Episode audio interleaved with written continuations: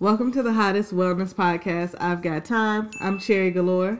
And I'm Shakayla. Here we discuss personal growth, relationships, and how to embody the Be Better lifestyle.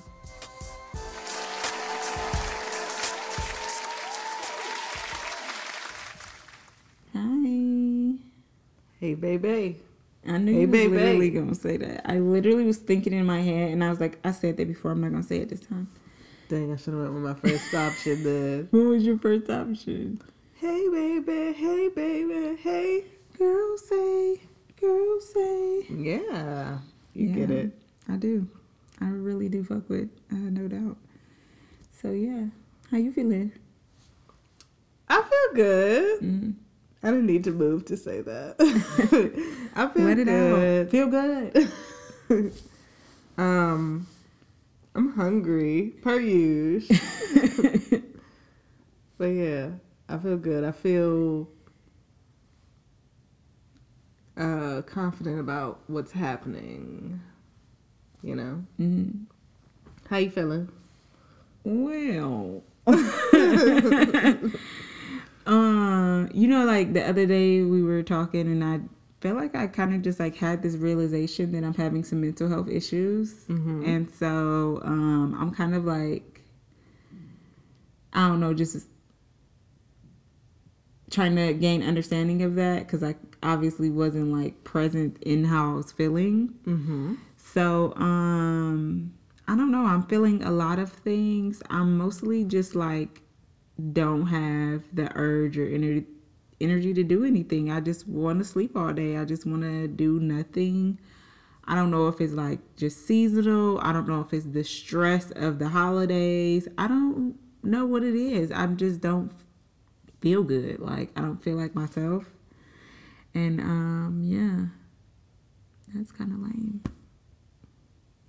But it's good that you are present in what's happening so you can take the next step to figure it out. Ciao. Yeah. Yeah, it's a good thing.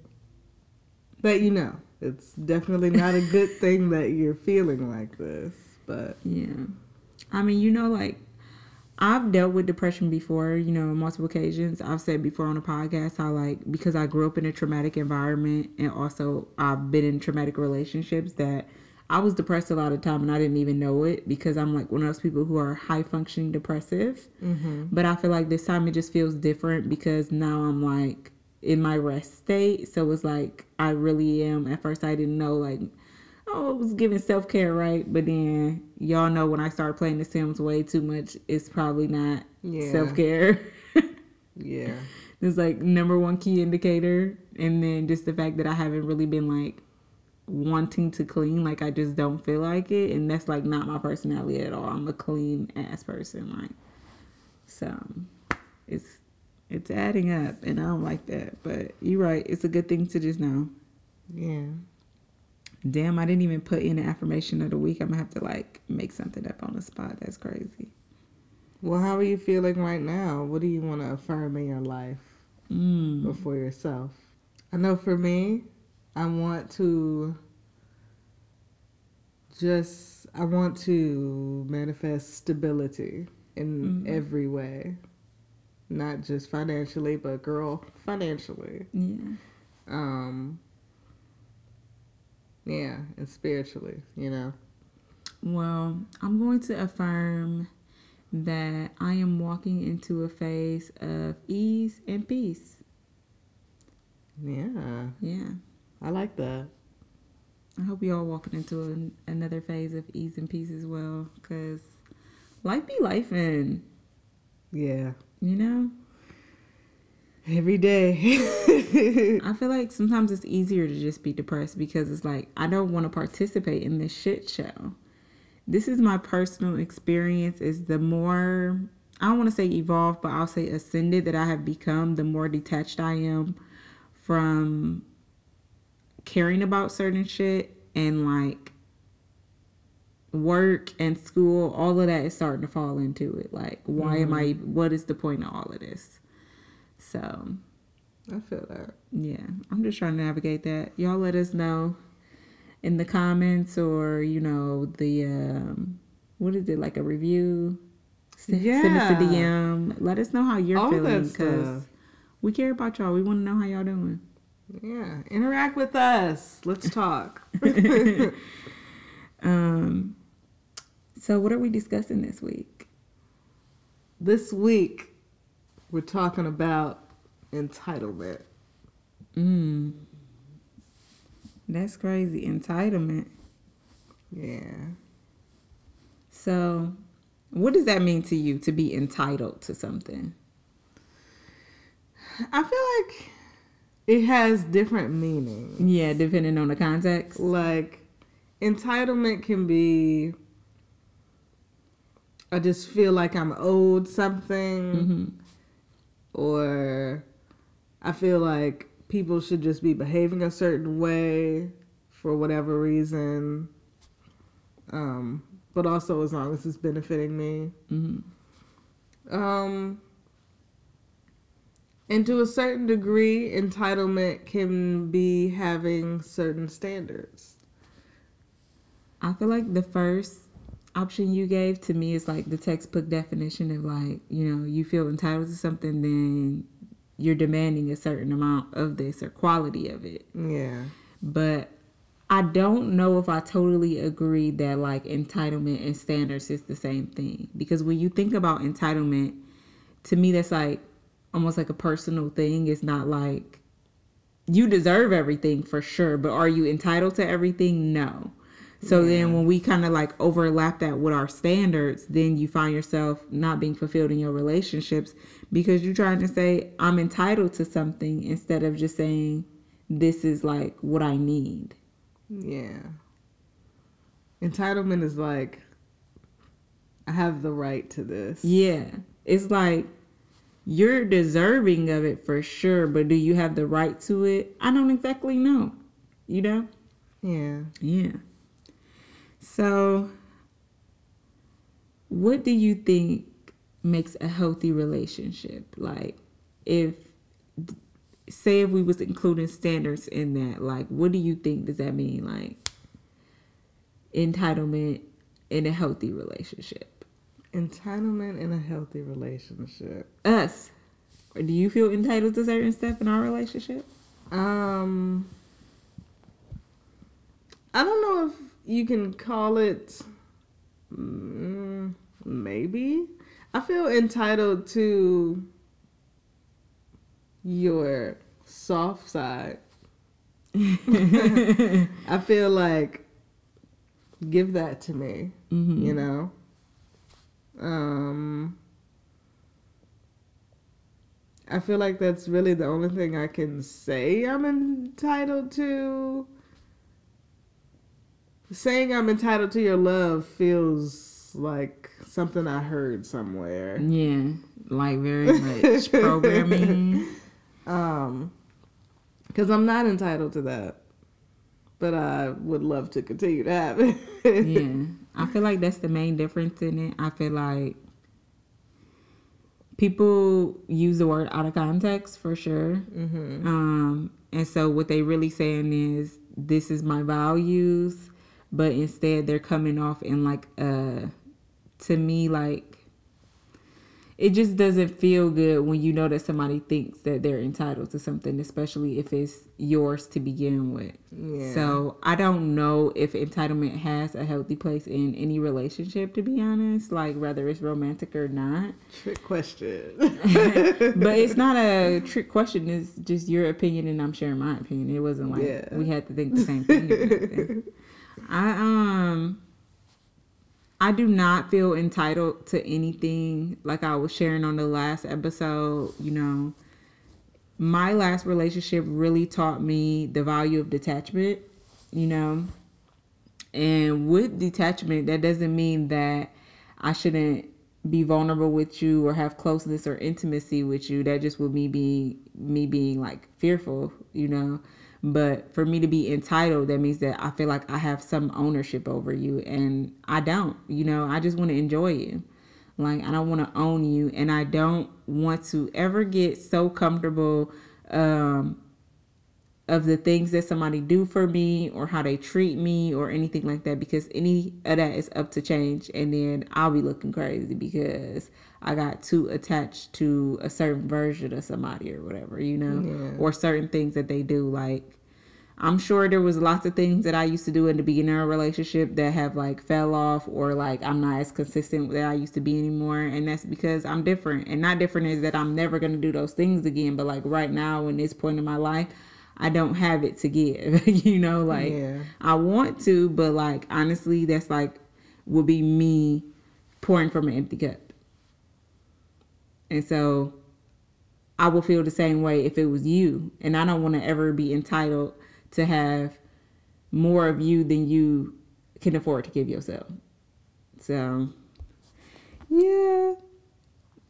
Have you ever been entitled? Like, Yeah, for sure. I used to feel entitled to like gifts, like physical gifts. Mm-hmm. My love languages has changed a lot over the year because I become less materialistic, or I feel I feel less validated by material things. You know what I'm saying? Before people could kind of like treat me a little bad as long as they were buying me stuff. I feel that. you know what I mean? Yeah. So I used to feel entitled to gifts. Like if it's a holiday coming, like where's my gifts at, my nigga? Like I don't play that. You know, I used to feel like, oh, this person better go all out for my birthday. You know, like I don't have those feelings no more. But I definitely used to be like that in other relationships. I was like, where's my things? You know. Mm-hmm. I think that I also used to feel entitled to their time and their energy, which is completely unhealthy because at least, of course, I'm not going to deny myself of my wants and my needs. Every person wants connection, especially if they're in a relationship with a person. But I definitely was doing too much, you know, like with the the expectation that somebody is always going to be available to you when you need them. And also my entitlement was causing to be selfish in my my relationships you know what i'm saying? I was like being self-centered because it was like what about me? What about what i need? What about me? Yeah. but I wasn't like really considering how that was depleting other people I, I was in relationships with because they were making so much space for me in their life. Or in, in other relationships, I realized they wasn't gonna make the space. and Dang. it's like Yeah. humble you real fast. but then also told me my own boundaries because when we got into a relationship, there was things that I learned from that relationship or different people that I dated in between then that I was like, I want to show up as a different person in this relationship. I want to show up already having boundaries, already being clear on um, what your expectations are for the relationship, and also if I'm really able to meet them or not. You know what I'm saying? And I feel like the communication is the most important part of that because you might feel entitled in a relationship, but I feel like the longer that you in it, the more that you actually get to know that person, then the more you realize this is actually real a real person. It's not a fantasy, it's not a dream. You can't just control and manipulate the person to act exactly how you want to be in a relationship. And I used to be like trying to tell a story in my head. You know what I'm saying? Mm-hmm. It's like I used to like meet the person, and then all of a sudden my life, my head started getting filled with these different things and what our life could be like, and blah blah blah. And it was like, girl, they have their own wishes and dreams too. You can't just write them into your own story. That's crazy. Yeah. Yeah, entitlement to be is not healthy. Entitlement feels like codependency to me. Yeah. After all that, yeah. Yeah. Dang. Um, I feel like I used to be. I used to feel entitled to everything. hmm Like, Can I ask you, do you feel like, where do you feel like entitlement comes from? Do you feel like it's something that is like social pressure? Do you feel like it's just a matter of individual people being kind of like selfish? Do you feel like it's something that we learn in our like formidable years? I think it's all of the above, especially the way you're raised and what you're taught about relationships anyway. hmm You think that they're supposed to be a certain way. You think that. um,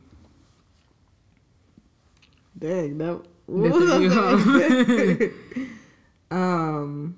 It's like how you socialized. Like Yeah. on top of your own family's beliefs, on top of things that you're seeing in the media, on top of what you hear in music, it's like you start to feel like you have rights to this. I remember when I really started getting into like, I'm not even gonna say just getting into it, but the more music that will come out that'll be like women just talking about basically being city girls or getting money for these niggas, I start feeling like sh- I should be a sugar baby. I need somebody to take care of me. I am entitled to that. And it's like, no, you not. you are not. And there's like nothing against women who have that confidence or that they feel entitled to a certain level of treatment. But the thing is that you not entitled to it. Are you we all are deserving of it? Sure. But then if that person tomorrow decides to stop paying your bills, that's it. You're not entitled to it because it's not in your control whether you can keep it or not. And I feel like if anything, life has taught me that anything can go, whether it's a people, a place, a thing. Like, I'm not entitled to nothing. None of this stuff is mine. It's just temporary material shit, relationships that is supposed to help fulfill me at one point in my journey or another. You know what I'm saying? It's not like I don't need to be so attached. Yeah. And there's a such thing as healthy attachment, you know. We should do an episode on the attachment styles. That would be good. Did we talk about that before? Yeah, we did. Damn. Go check that episode out. what episode was that? Um, Couldn't tell you. Yeah, I don't know. we'll link it, I guess. So, do you believe in like the perfect partner? Um.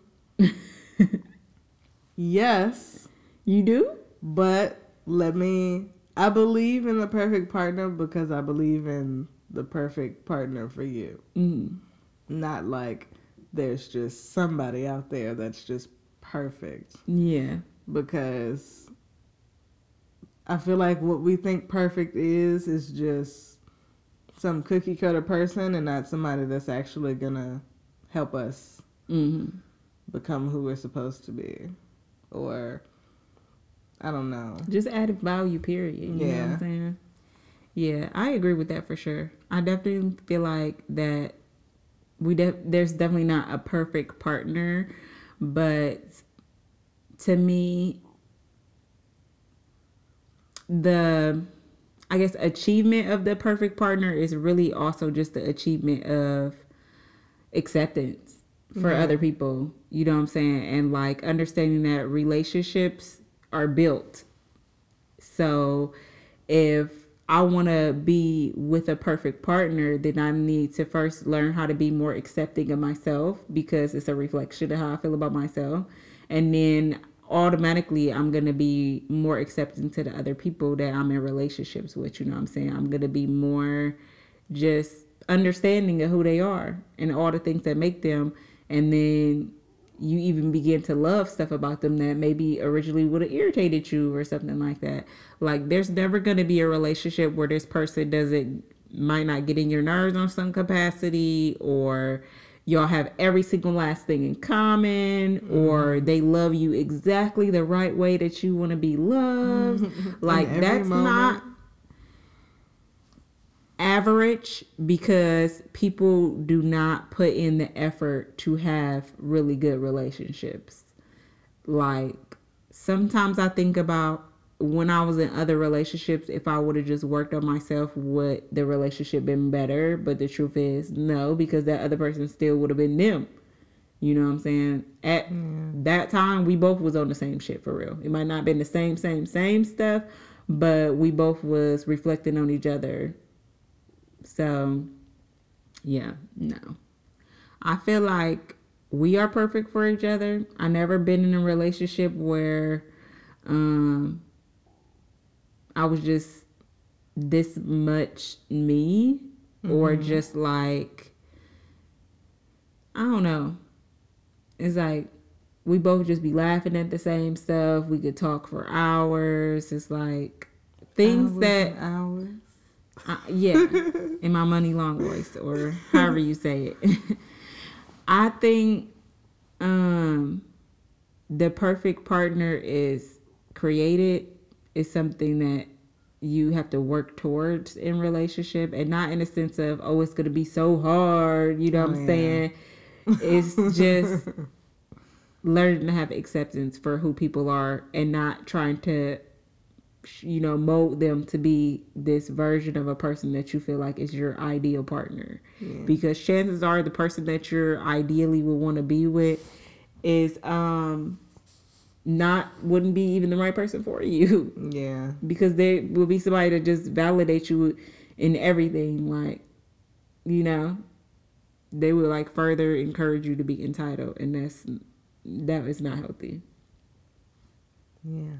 yeah so with that being said though like where does boundaries come in place when you are feeling this entitlement in relationships or your partner feels entitled to something from you You mean like saying no to something?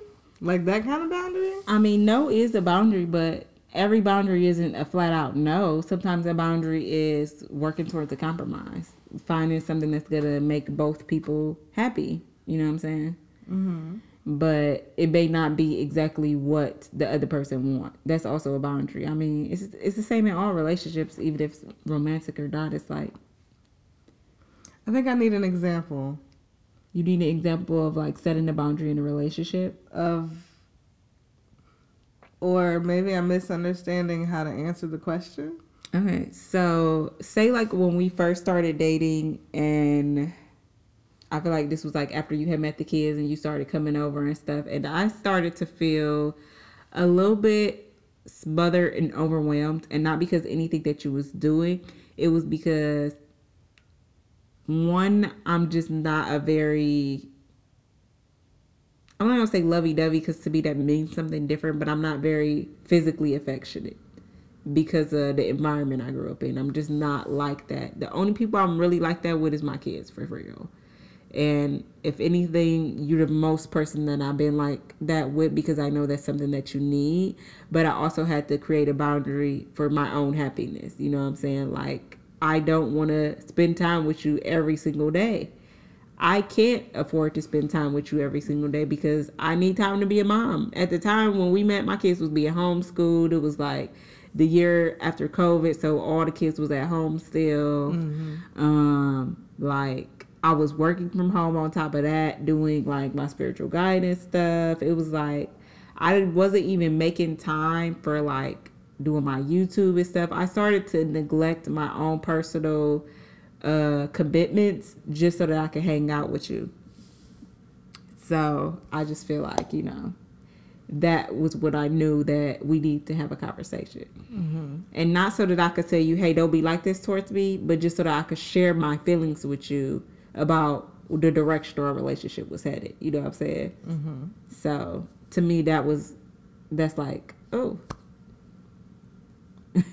Okay. So what was the question?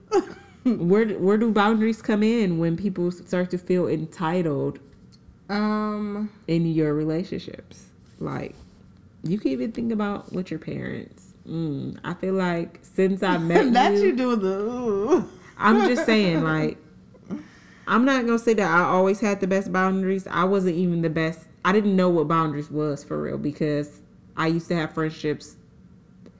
I'm not gonna say I used to, but a lot of my friendships I've started when I was like 18, mm-hmm. 13. It's like when you have those relationships, one for a long ass time, but what also when you're a kid and you don't have the tools to communicate healthily, your relationship already not starting out on a healthy foundation. You know what I'm saying? So like me and my friends, we didn't know what boundaries was. We was just doing shit to each other and then getting the attitude when the other person told me, I don't like it when you do this or blah, blah, blah. You know what I'm saying? It wasn't like a respect or even a willingness to co- be cooperative against somebody else's need. So I had to learn that too. But then now that I learned it for myself out of experience, it's like you could see it crystal clear in other people's lives. That's just how it is when you have growth. Once you grow through something, especially if you had to like, you know, have some real obstacles through that growth, you're gonna really be able to recognize it other people and be like, oh my god, like what's going on over there? You know what I'm saying? Like I've said before in past episodes that not even just our relationships, but other relationships that even when I was just dating people, I started to like notice the behaviors in their relationships, the patterns, the unhealthiness, the lack of boundaries, and I knew that I had to express my feelings about it because otherwise I would be a bad communicator and just like stop talking to them and not tell them this is why I'm stop talking to you. I'm gonna give them an opportunity for their them to have their own moment of growth, and I feel like for our relationship, I've learned to be patient because that's your relationship with your family. And everybody's not like me. I'm not a i'm just a cutoff queen. Like when i had enough i'm not giving no more explanations. I'm just canceling and cutting niggas off. Mm-hmm. and i learned that the way that i deal with stuff one it may not be the best and two because of that everybody else also don't deal with their life like that. Like mm-hmm. so i feel like i've had to place boundaries on myself with that. Like know when to comment, know when not to comment, know when mm-hmm. to keep my mm-hmm. feelings to myself about certain things, know when just to be a listener. You know what I'm saying? That's growth. she said, yeah, because she used to be saying something every single time and it was getting on my nerves. Is that how you feel? No. Um, I've dealt with that and in hindsight, it was just mad disrespect. Mm-hmm. So I think maybe the first few times you made a comment, it just took me there, but like mm-hmm. it was coming from a completely different place. and I think that's what matters. Because when you are in healthy relationships, and when I say healthy, it doesn't mean that every single aspect of the relationship is good. It means that all people in the relationship are willing to work towards growth in that relationship. Yeah. You know what I'm saying? Everybody has to be willing participants. Everybody has to be intentional about improving the relationship. So, you know, like it's that's not always the case. People have different priorities at different times in their life for whatever reason. Yeah. Some of it just be I have too much going on and I don't have the energy to maintain a relationship or, you know, to put the energy into making this more healthy. And sometimes that's when I'll be like, I just gotta cut off this friend because it's taking too much of my energy trying to resolve the situation. I ain't got it.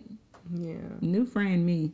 I remember when Drake came out that song "No New Friends" and everybody was bumping and it was like "No new friends, no new friends," and all the all the other celebrities was saying it in their music like "Yeah, no new friends." Beyonce even said it in one of her songs. Like yeah. I think it was was it Friends? I think I don't know, but don't know basically everybody now they was on this vibration of I'm just gonna stay and ride with my same people, my day ones, you know, like that's what it's like A one since day one. And there's nothing wrong with that because I love me a good day one, but a lot of my day ones look like my family now. You know what I'm saying? Yeah. A lot of that looks like relationships that I formed at a really young age and we don't have no choice to be in connection with each other. So we have to work towards that. We ain't got nothing but time because you're always going to be my cousin. You always going to be my sister or whatever the relationship is. Mm-hmm. And to me, in friends and romantic relationships, we can easily say, I don't want to deal with this no more and break up. You know? Yeah. That'd be the end of it. But I'm learning to communicate mm-hmm. my needs instead of just like, peace out. Yeah. Ooh. Gone. Gone, girl. Gone Girl. Shout out to the new SZA album. I was um that's your shit. Well, I'll say I have favorite songs. Mm-hmm. I'll say that.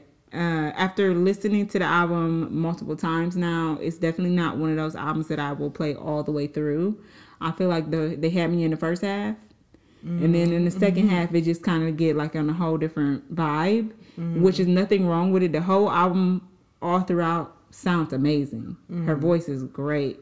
The engineering is awesome, but certain songs just don't be your cup of tea, and that's how it is. You know what I'm saying? Yeah. If it's not your fave, fave, fave artist, you ain't gonna find a reason to like all those songs. That's to me, that's what it comes down to. You yeah. know, it's like when the Ariana Grande album drop. It's like I know I'm gonna like the whole album, and then I'll be on the phone with my sister. And she like, I like this song and that song and this song. We be liking different songs, but like, you know what I'm saying? I know that I'm gonna like most of the majority of the album, but not to say that I don't fuck with SZA like that, but this is only her second studio album. We're being honest. Mm-hmm. She's still got time in her career to grow and develop as an artist, change her sound if she want to, and that means that I might not always like her music.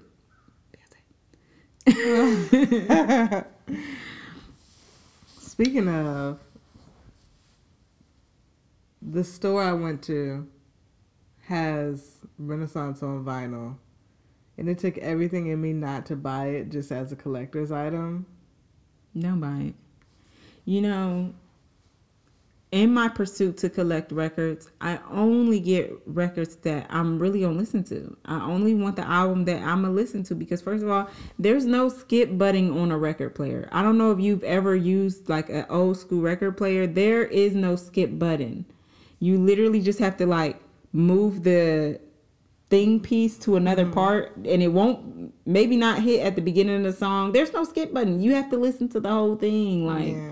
that's just it. So if I don't genu- genuinely like the majority of the collection of this album, why am I buying this? Just to say I got it? I'm not gonna lie, I still might buy it. Oh my god, girl. Just I used to be that girl that had like every Beyonce album and like I would want the actual CD case and everything because she do be having like that collector shit and it'd be like mm-hmm. cool to me, but like yeah, not anymore. I feel like the only person stuff I'm gonna be copping like that is ours. Like yeah, you know, I ain't got time. Do you feel like people are super picky nowadays when they like trying to be in relationships and uh, that kind of goes along with the entitlement? Like, this is what I need. Or do you feel, feel like people would- have to be picky? I don't know if I would use the word picky. I feel like specifically younger people, because we're still young people. We're definitely young. I feel like younger people be looking for stuff, like looking for a reason to cut somebody off. Like when people first started posting conversations and shit online, Mhm. I feel like that's when it started. Cause that's when niggas just started. What do you mean, like text receipts? Mm-hmm. Cause like people would be I don't know, like like calling people thirsty because they just trying to spend some time with you or take you Mhm. out. But it's like you just don't like them. They're not thirsty. Yeah, Like, that's true. Now some niggas do be thirsty though, and that's do. what make you not like them. But there's a Mhm. thin line. I'll say that. yeah. part of it is like kind of we were touching on last week on the episode and i feel like we should get into it is Wow. emotional unavailability Mm-hmm. and like if you're not open to connection with that person or anybody else it don't matter what they do you're not going to be ready to receive it it don't Yeah. matter that doesn't make them thirsty because they see you and they're intentional about being with you Mm-hmm. you're just not emotionally available for it that don't make them a lame or whatever what they be calling them nowadays Like a simp. yeah, that shit pisses me off.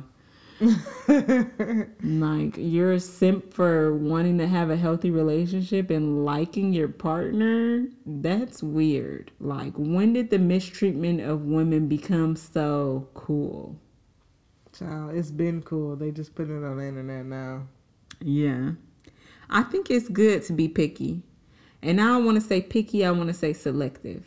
I feel like mm-hmm. picky is he need to at least be six three and have a six figure job and basically you're just making up all of these qualities in a person that's going to serve you. You're not thinking about actual qualities that will serve them in their growth in relationship with you. Yeah. And um to me that's the same thing of the preference conversation like oh i like white girls you know what i'm saying that's the same damn thing Yeah. you don't really like rich niggas you like money yeah. come on make it plain and that's okay but be clear about what it is that you're saying you're not saying oh this is my standard to be with somebody that have a certain amount of money no you want a certain lifestyle Mm-hmm. and so your standard is to be with somebody that can provide that. So I feel like the language is really important for us to go from oh I'm being picky picky to I'm being selective. That's when it comes to this is just my standard. This is just the expectation of what it takes to be with me. And that's mm-hmm. okay. We all have different things like I'm selective about certain stuff. And my partner, one thing is they other relationships. If I feel like if I feel like I personally can't be at peace with you in a relationship, no matter what it is, if I feel like I know I'm going to be having the urge to be corrective mm-hmm. to you because that's in my natural nature. If I have to like treat you like a project instead instead of somebody that I'm just vibing with, that's when I know I don't need to be with you. That's when I know I need to stop dating you because now I'm trying to like make you into somebody that I would want to be with. And it'll never happen. Yeah. We just will both be unhappy. No matter how much you like somebody, I mean, they ain't gonna be what you want if you ain't ain't what you want. True. Speaking of, I feel like sometimes people feel entitled to a certain version of you. Mmm. Like how you say you're entitled to my soft side. I don't think that's a bad thing. Because um like to me that's not entitlement. I feel like once again it's the language, you know what I'm saying? Mm-hmm. I feel like you need vulnerability in your relationship. That doesn't mean that you're entitled to my soft side. Is mm-hmm. that is something that you need in a relationship. You need vulnerability because mm-hmm. you value intimacy. Mm-hmm. I think we just have to be clear about our language, and then it goes from me having this entitlement. And when we change our language, we can kind of change our mind. Just like when we change our mind, we could change our actions. It's like it's all connected. yeah. I They got one better question. not flop on the next season Who? on Manifest. Oh, they better not. But the way that last season went, it's starting to feel floppy. Yeah. You know how shows is. They start getting to the three and fourth season, they get a little cocky. They just be doing anything, and it's like, girl, sick. Shout out to Manifest though. Shut up. I'll be. I know one thing. If y'all listening to this, y'all better come back with some more black heat for the next season because I am sick of this lack of diversity in this cast. And y'all trying to pass Olive and Kyle off as half half black. That's twenty five percent. By the way, it doesn't. It doesn't. It's not giving diversity. Stop. That remind me of that whole. Have y'all ever watched the uh, Tia and Tamera show? They rap. Well, wait. Not a sister sister, but like the reality show. Oh no, I never watched that. Oh my god, it is so good. I kind of been like dubbing back on my old reality shows that I used to watch. Sometimes I just watch clips, but sometimes I feel the need to like watch a whole episode. But it always be like the drama stuff because I don't know. I just love watching other people's relationships. That's why I like shows like The Ultimatum or like what's that? Whatever that one show we was watching where they be on the blind Love is dates. Blind? Yeah, Love is Blind. um, and like Tia and Tamera relationship is so funny to me. Like twins are funny because there's the one part of them navigating that they're not the same person at all, and then mm-hmm. there's the disconnect because of that. Like and you could definitely see like the difference in their personalities the way they handle disagreements everything is just really hilarious though mm-hmm. because whoever's on the camera crew y'all niggas are funny like this one episode this was like when tamera was pregnant and she was like i guess concerned because she already is half black and she mm-hmm. married a white man so that means her children was going to be a quarter black. And so mm-hmm. she wanted her kids to be able to say i'm black.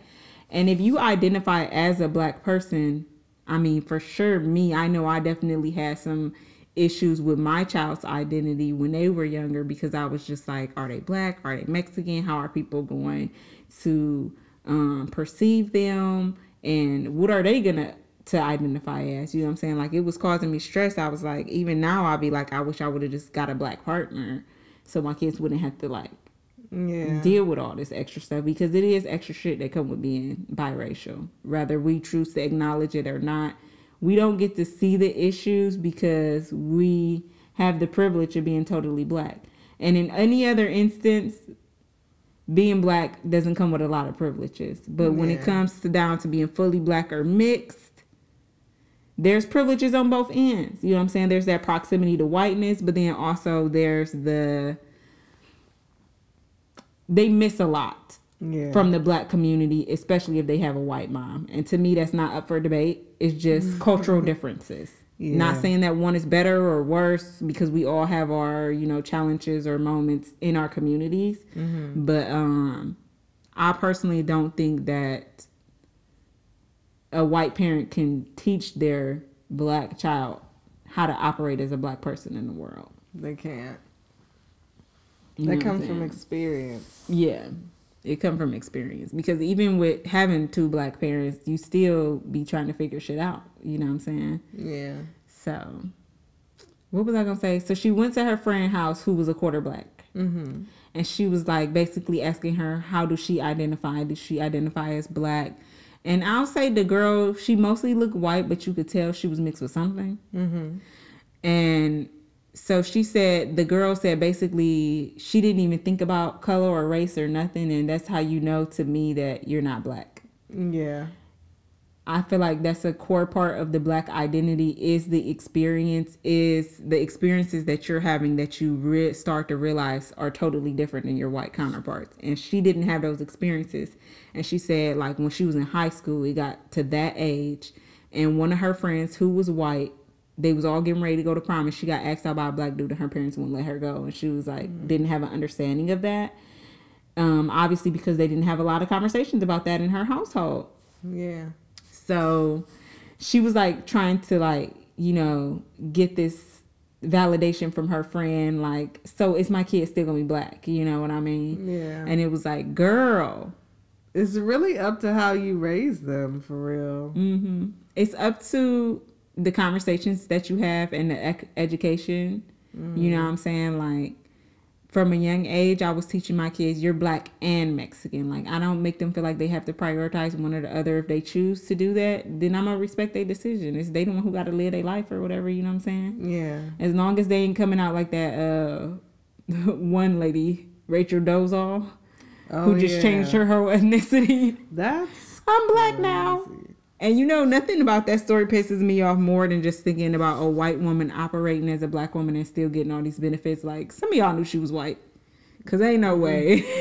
she was like the head of the association. Like, it wasn't giving equal opportunity. Mm, I'm gonna say it's probably because she still knew how to operate as a white woman. Oh, that is a major key. You are Yeah. totally right because your experience is definitely is what create your mindset and how you operate and move in the world. So that's a fact. Speaking of the ultimatum, you know, I feel like that's something that goes heavy into the expectations and also the entitlement in relationships. I'm entitled to a marriage. So when the fuck are you proposing? Mm. Propose to me or get lost. Be my man. Say yes to being my girlfriend or bye. It's going to be bye bye. Like, how do you feel about ultimatums? Have you ever given an ultimatum? Do you feel like ultimatums are entitlement? Why or why not?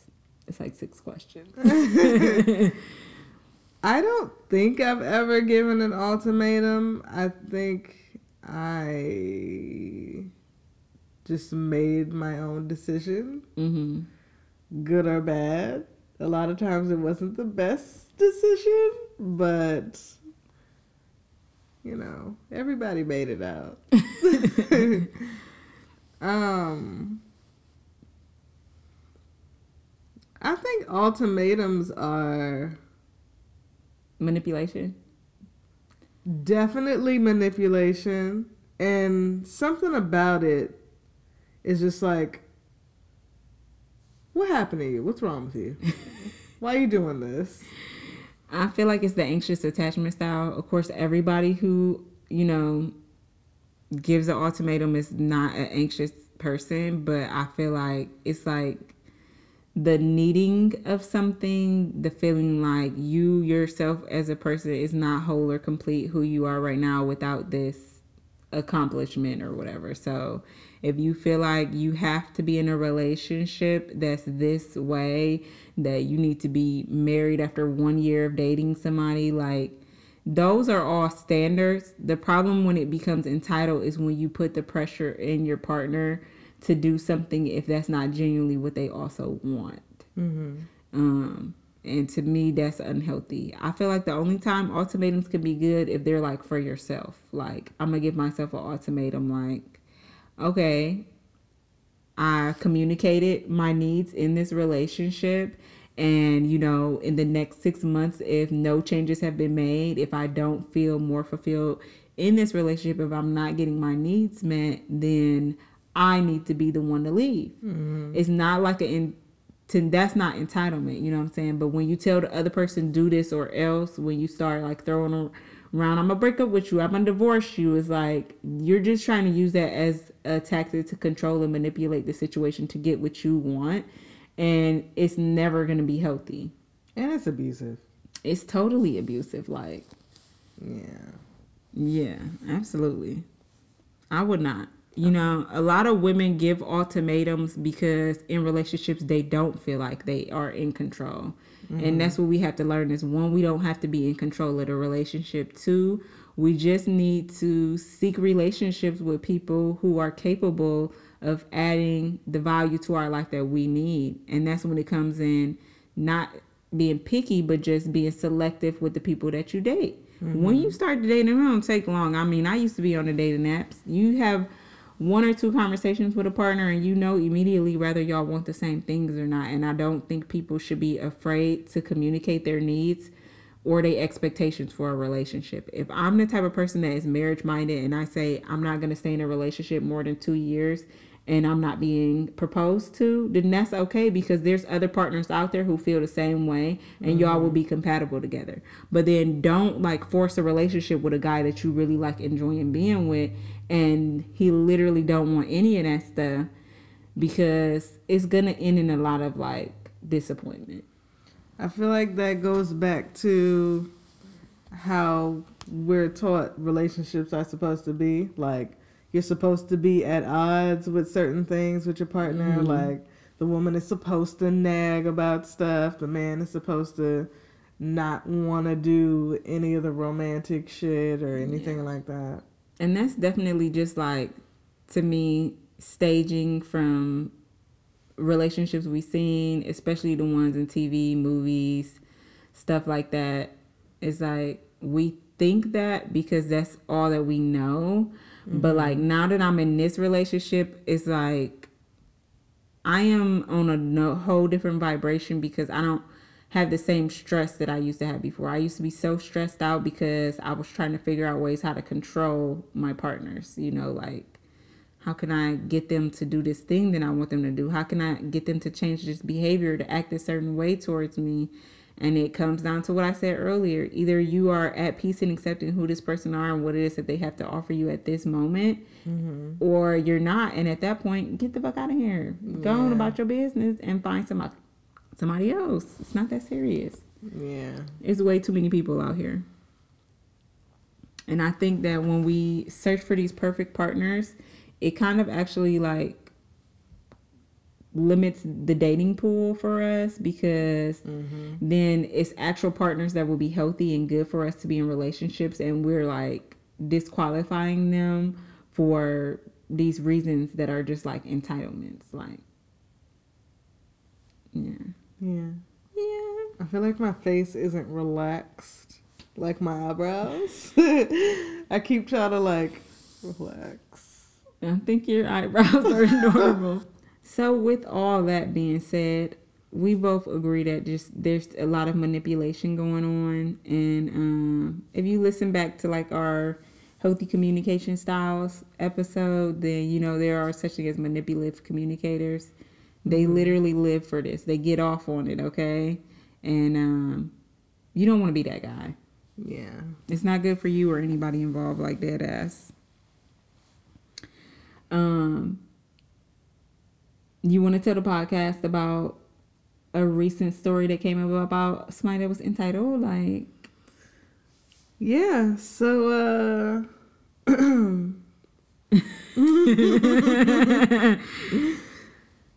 Gabrielle Union uh, shared in an interview that she felt entitled to cheat during her first marriage because she paid all the bills.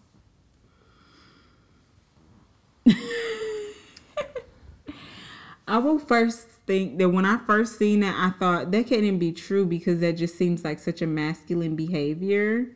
Um, and then when I went to go listen to the interview, it was on the Dax Shepard podcast. That's um Kristen Stewart's husband, if y'all know her. We was just watching um Bad Moms. She's the she's the mom with the blonde hair. Is there more than one blonde mom? She's the girl from Veronica Mars. Oh, okay. Yeah. Yeah. So uh, they're married. They're a real fun couple. I think whenever I see them, I think they're so funny and cool. So basically, Gabby was saying that she grew up in an environment where her father was the breadwinner, and he set this tone like, if I make the money, I make the rules. I get to do whatever the hell I want to, and that includes cheating, disrespecting my marriage, whatever. Mm-hmm. And she said, I'm paying the bills around this motherfucker she was married to a former NFL star. I thought he would have had a couple dollars, but you know the thing is when you're not set up, like if you don't have brand deals, if you don't have like other income outside of football, when that contract gone, you ain't got no money. And they don't really set up players to be uh Financially literate. yeah. Mm-hmm. So he probably just didn't handle his money well. Yeah, absolutely. Like a lot of people. Or that he could have been like not to say not the best player because anybody who makes it to the NFL is way better than the average person but mm-hmm. as far as the league is concerned he probably was like a lower tier player. He might have not been getting a you know 100 blah blah blah contract so it's like some people they get a million dollar contract and some people they contract be like 200k that's really not a lot of money when you're on the internet flexing acting like you got a lot of money and going to parties and trying to spend money on bitches. The money go fast baby. Yeah. and who knows even buying a house it's like your money gone. Yeah. so that's what was going on. But damn.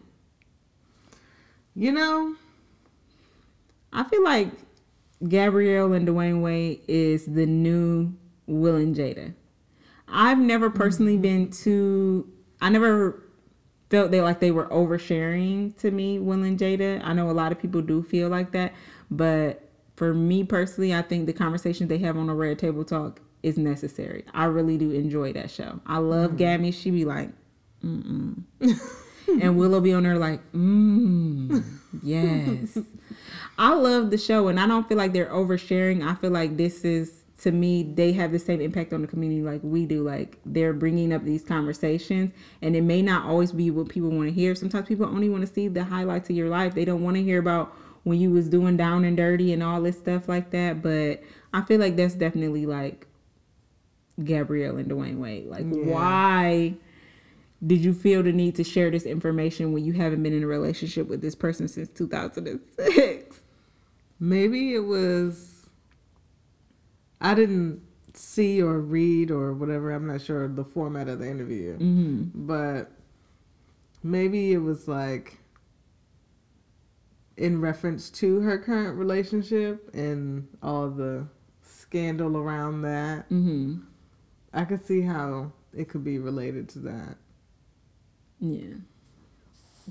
And just like maybe her, how she was processing like forgiving or staying with him. Mm-hmm. Or even just herself, like Yeah. personal growth on her own end, because outside of what that person was doing in a relationship, you too was doing something. Mm-hmm. And like basically, when they decided to get a divorce, because I think they was married for six years, they were just gonna keep staying married and just doing their thing, which I feel like a lot of people do, just to say that they're married, just to be able to hit those public appearances and have somebody on your arm and things like that. And it's just, to me a lack of self love. It always comes back to that. Because why don't you feel like you deserve a healthy relationship? But when you're young, you don't know what a healthy relationship is, and that's the truth of it. She was really young when she got married the first time. I think um, she said somebody gifted her a couple's uh, therapy, therapy? session, Mm-hmm. and they literally went to one session, and the therapist was like, "If y'all don't leave each other the fuck alone," she said the only thing y'all got in common is seeing other people. Stop. this is heading for disaster. Yeah, so they did, and that's probably was the best decision that she made was to get out of a relationship that wasn't encouraging her to be the best version of herself. Yeah. Yeah. So How do you feel about that idea, though? A lot of people feel like that, men specifically, but Well, my overall feelings of the situation is you shouldn't be in a monogamous relationship if you want to have other partners, sexual or otherwise. Mm-hmm. So, to me, I don't condone it. You know what I'm saying?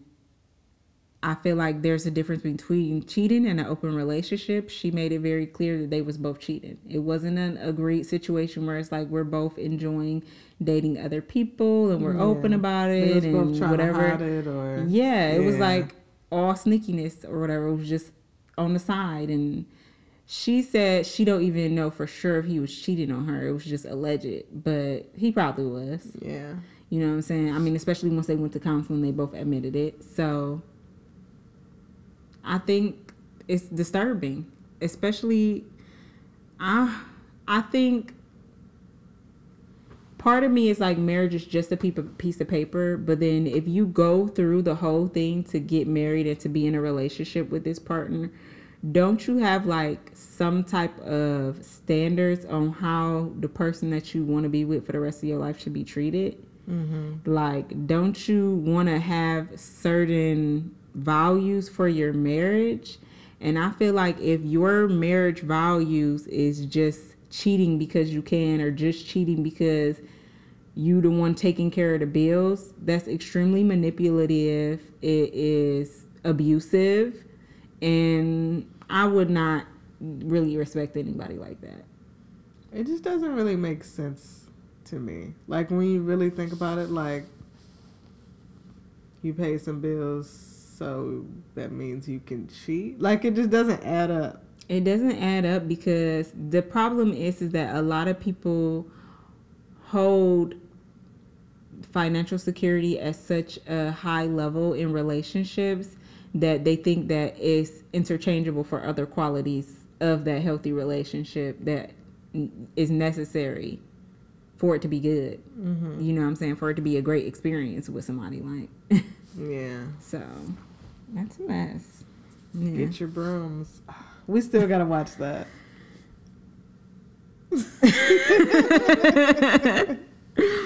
Sorry, I'm all laughing loud into the mic. My bad, y'all. Um, you want to slide into the breaks? Yeah. Is this your favorite These segment? are the breaks. No, you switching it up every week now. we love to see it. Is this my favorite part? It might be. Hmm. I think so. I like to get in my music bag.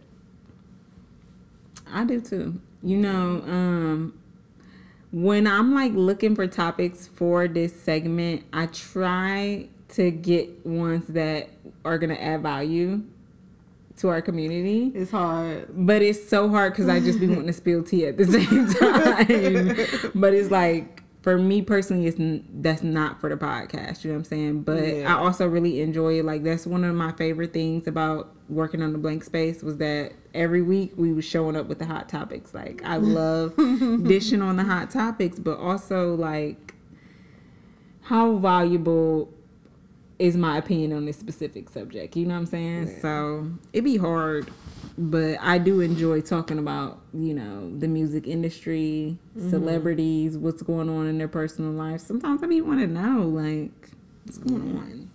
You gotta know. We're to jump in with some less than exciting news and just kind of get it out the way. Unfortunately, um, over the past week, Lola Mitchell, also known as Gangsta Boo, she is a rapper from Memphis. She passed away at 43. Damn. And y'all don't know Gangsta Boo, mm. like, if y'all listen to 3 6 Mafia, then you know Gangsta Boo. Like, Yeah. if you didn't, then just this conversation ain't for you, anyways. You need to go back and enhance your music catalog. Yeah. you probably heard Gangsta Boo at some point and you just didn't know it was Gangsta Boo. Yeah. I mean, I know a lot of her lyrics. I think she's dope.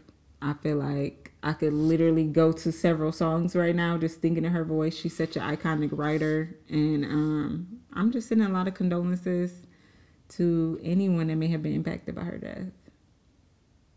Yeah. That's a young death, bro. They did say it was from natural Yeah. causes. So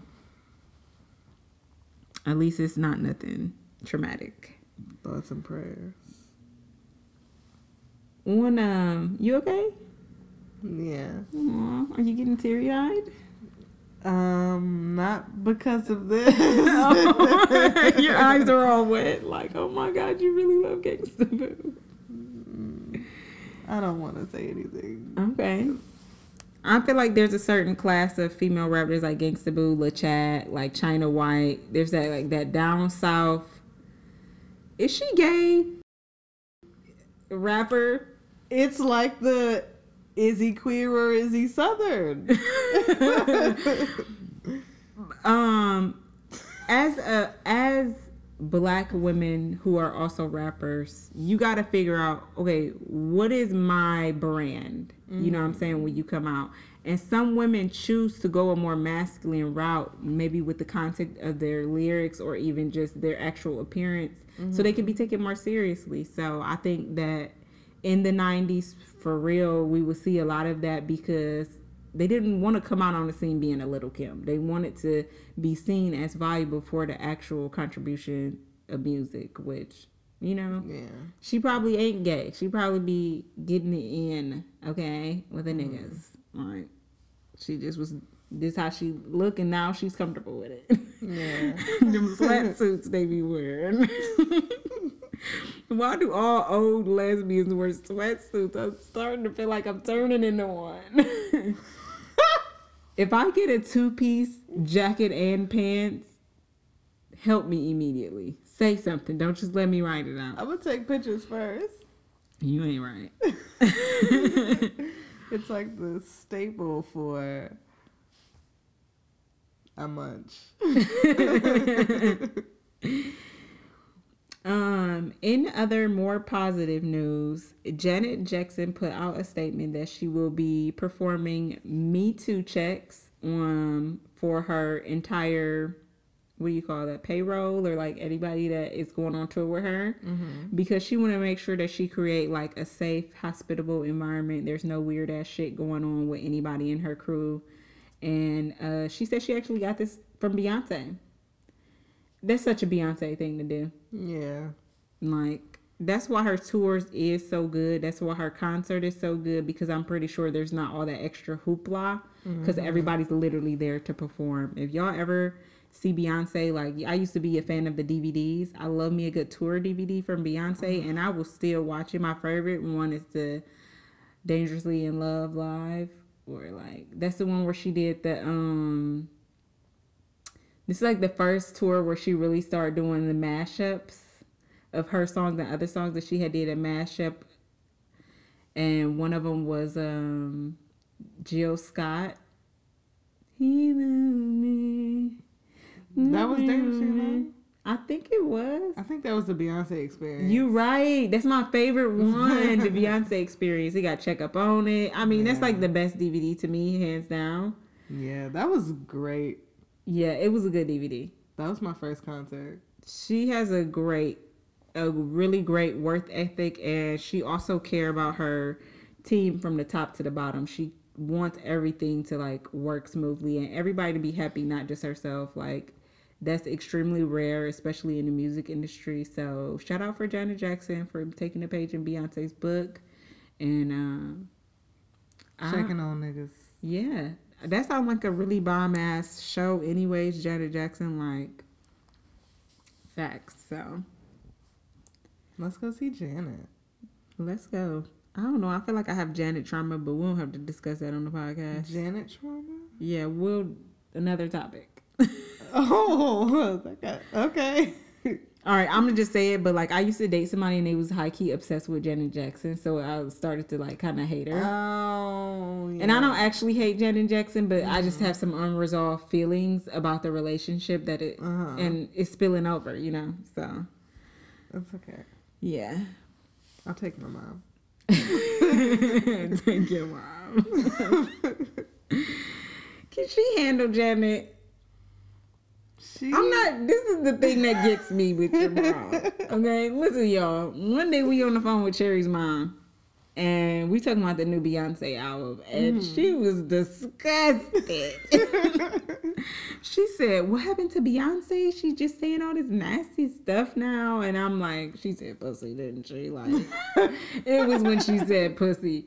Church, she church people hate it I'm not gonna lie. I used to hate the word pussy because it felt so dirty. It felt like I shouldn't be saying it. But now to me, it's empowering. Like that's what made me like it. of course, of course. Like, oh, such a dirty word, Let's. Oh my god, she was not here for it. So like this is the thing about elderly people to me is they act like this new age music is so much different mm-hmm. than the mm-hmm. context of the music that they was listening to when like artists like fucking Chaka Khan, all of them, they was getting down and dirty. They was saying the shit in their lyrics. Yeah. The reason that I became such a sexual person at a young age was heavily influenced by music, and the majority of it was music that I was heard from my family, people mm-hmm. in close proximity to me. Like my mom used to be playing like Keith Sweat, Silk, like girl, and that's her generation. But your mom had their own generation of people. Like so, she okay with seeing Janet Jackson, Miss Nasty.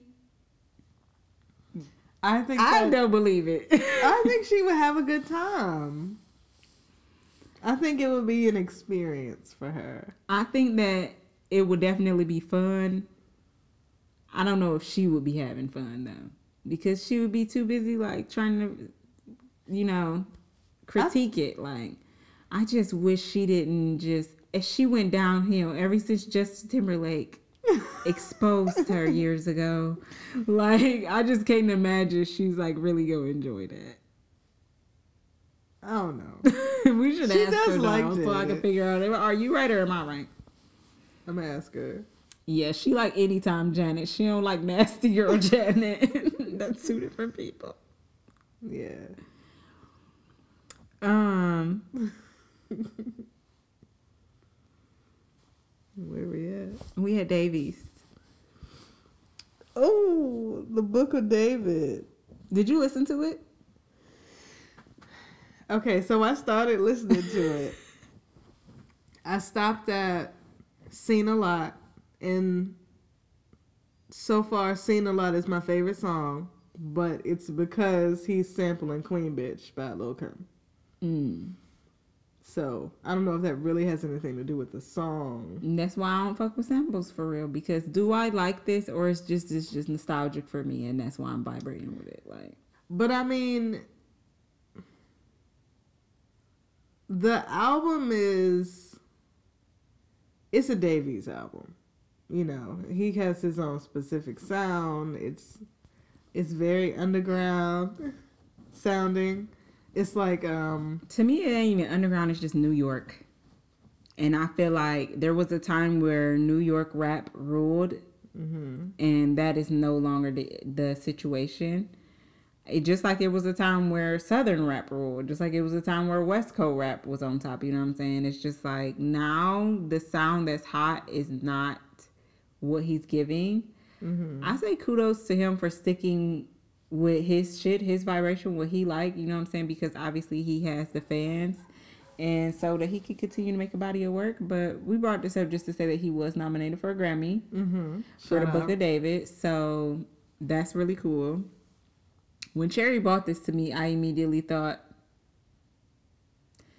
well, you know, I'm I'm not in the business of saying what people deserve or don't deserve, and I hadn't even listened to the album for real, so I couldn't really say if it was good or not, if it deserved a Grammy. Mm-hmm. But it was strange to me that an artist like Davies, even um, Glorilla, getting nominated this year. The Cardi B getting nominated the year before that. I feel like they're just trying to like build up that black quota. Mm-hmm. And they're like, okay, let's get some black people some Grammys so they can stop saying that we're a racist institution. Yeah. So not that it's not deserving. There's far more people that have been deserving of Grammys and they will never see it. um, so shout out to him, but I hope that you know this continues Mm-hmm. More people are getting the, um, you know, the rewards they deserve or whatever. Yeah, the acknowledgement. Yeah. Shout out to Davies. Yeah. Because when Davies first came out, like when I first started listening to his music, I was like, damn, he fine. Oh, yeah. That was the first appeal for me. His voice, it was like that New York accent. Mm-hmm. When I mm-hmm. was younger, I really used to love New York niggas like Juelz Santana. That was Bay. Like that was my high school crush was Juelz. Y'all like I might be, you know, this toxic R and B girl now, but when I was younger, I was definitely like a, music, a rap head. I mean, is Dipset toxic rap? Absolutely. Girl, don't you even try. Do you have you met Cam'ron? Um, I would say that he is a little problematic. You know what I'm saying? You know, him and Kanye worked together for a long time. They're like old friends.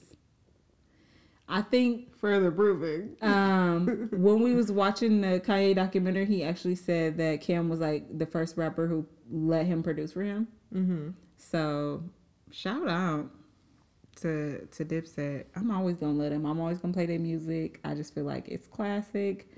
Not sure if I want a reunion tour. We don't have to do it, y'all. I promise. Yeah, I don't want a reunion tour, but shout out to them and shout out to Jim Jones. He's really been putting in the work musically like the last few years, and it sounds good. Really, I haven't like heard Yeah. nothing from Jimmy for real. Minus Everything I hear something about J- with Maino. I mean, I fuck with Maino. He's He's a great businessman. That's the first thing. Yeah, He- I- his rap style may not be for everybody. He definitely is talented. yeah,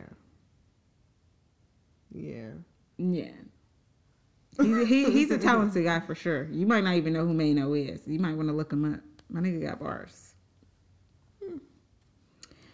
Um, the next thing we gonna talk about is Cardi B. I know y'all don't like it when I bring her up. I could feel the energy, but I feel like this was important to talk about in the breaks because it's literally breaking records. Um, I think Nicki Minaj also broke a record this week. I had told you about that. Of course she did. Yeah, she she uh, broke a record for. It was like. I, Having a song on the charts, something like that. Yeah, for like consecutive years, and Mm-hmm. basically the person who she dethroned with this record was Missy Elliott. So that says a lot because we know the body of work that Missy has contributed to the industry for years. So shout out to Yeah. Nicki. Um, but the Invasion of Privacy has become the first album in history to have all songs RIA a platinum or higher. That's the Recording Industry Association of America.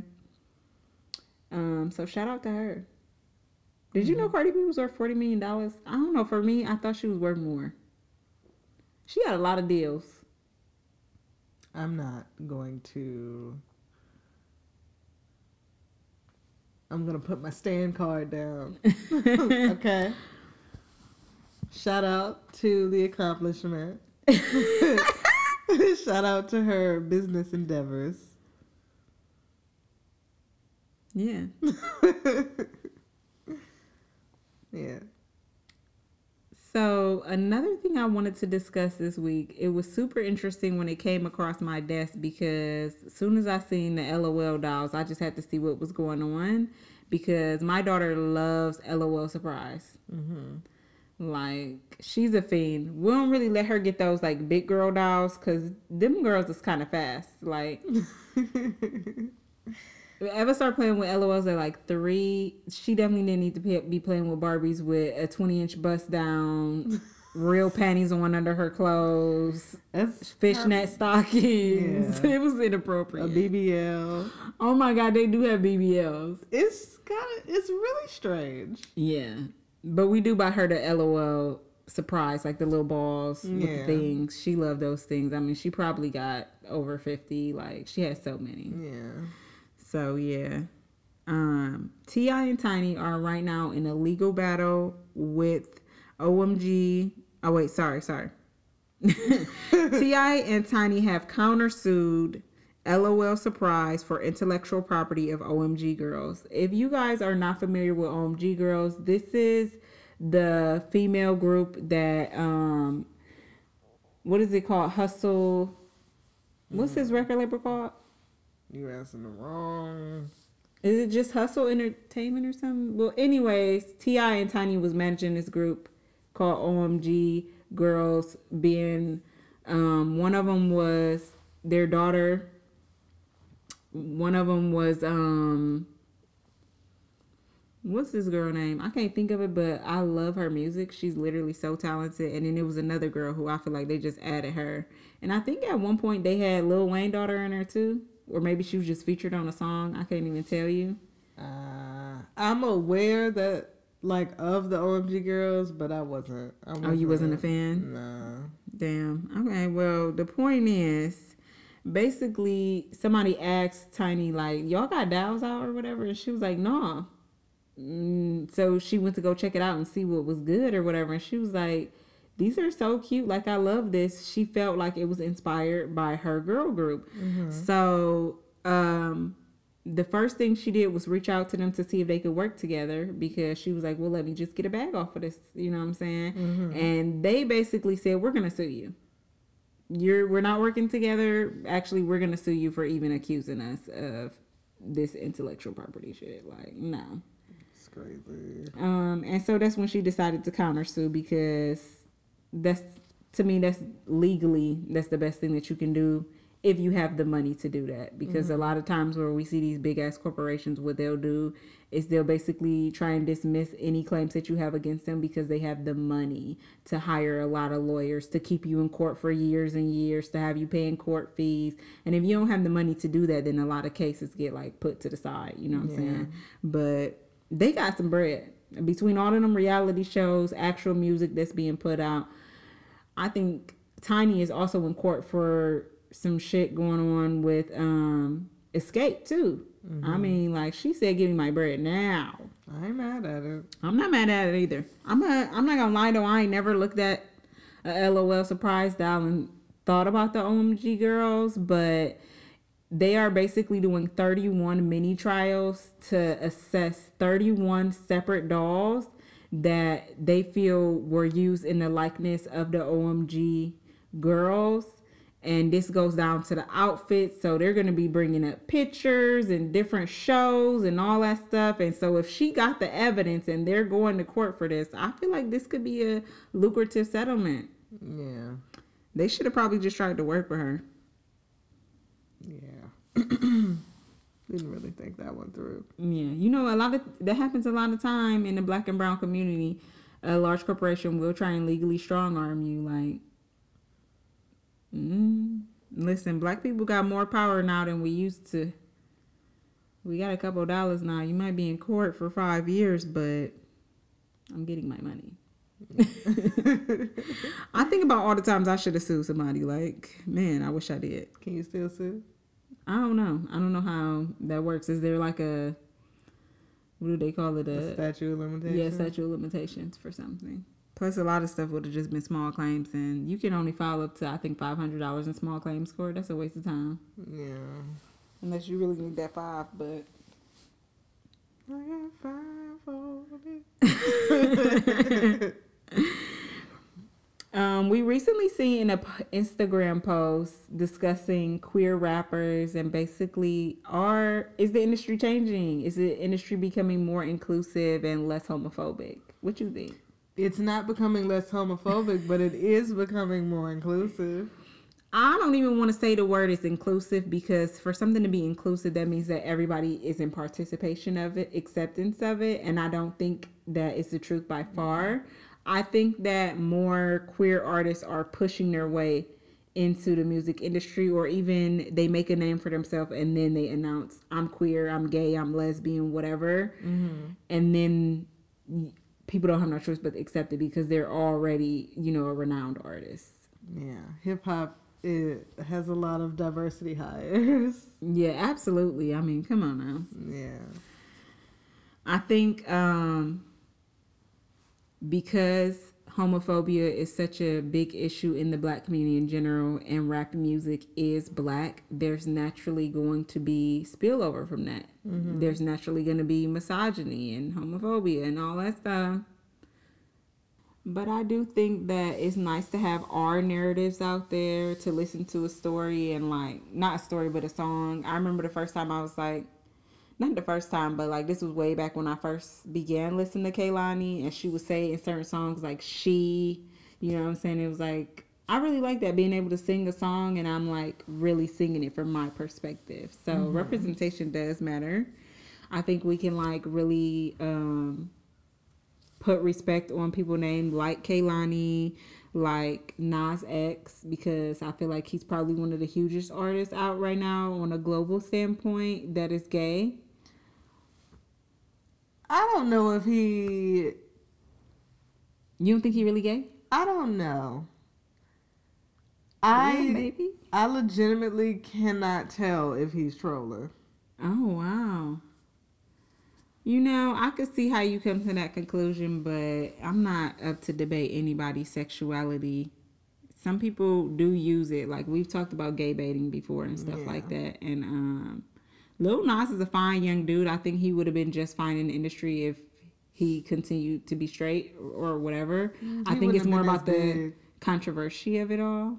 Yeah. You know what I'm saying? Like, obviously, one and not being welcome, and then after he came out as gay, then they released his Satan shoes, like so much. Yeah. You know, he was really like putting down. But then also because of that, he spoke about being limited, like his record label wouldn't let him drop music and stuff because they was like, this is not a good time for this. People not feeling you.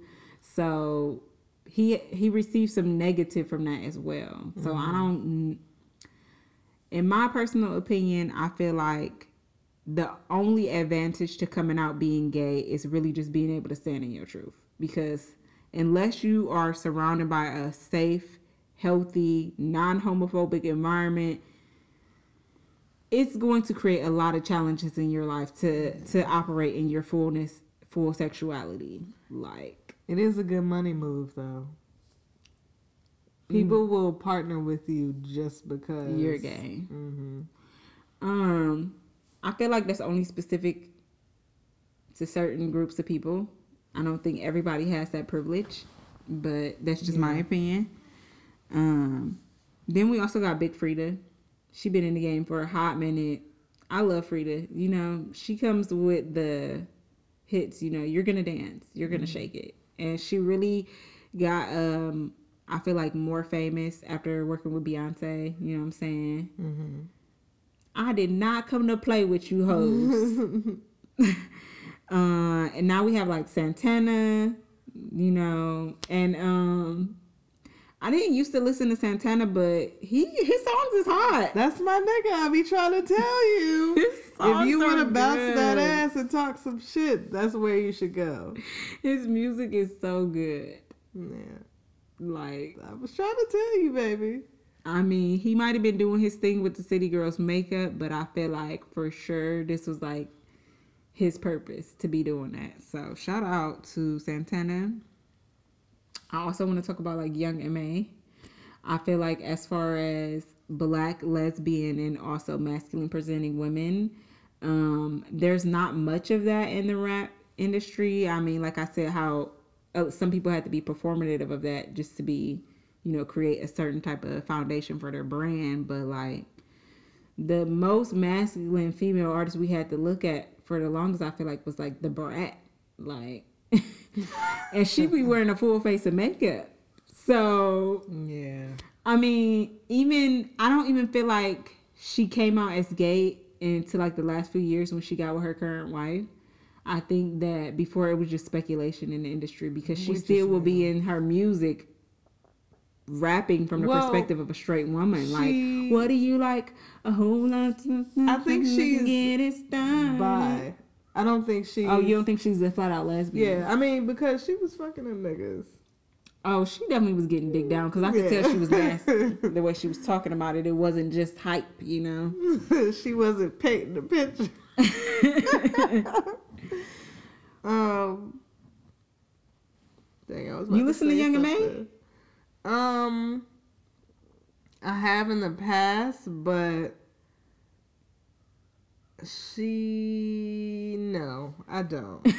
um, I feel like.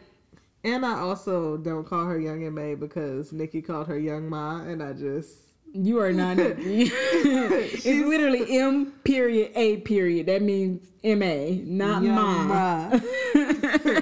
I like Young Ma better. Me whenever somebody say 6LACK. like, girl, Um, why'd you name it that? it's confusing to the audience. he couldn't see. Um, yeah, I Young and May is cool. I feel like a lot of her acceptance for her sexuality has to do with her being her esthetic hmm she's the type of gay that people like, specifically women, and the type of gay that people accept. I don't necessarily agree with that. I hear what you're saying about women. I feel like now that so many women are more open about their sexuality, so many women now have come out and say like, "Oh, I'm bisexual. I do like women. I'm attracted to women, or I, at the very least, want to have sex with women." They're definitely attracted to her.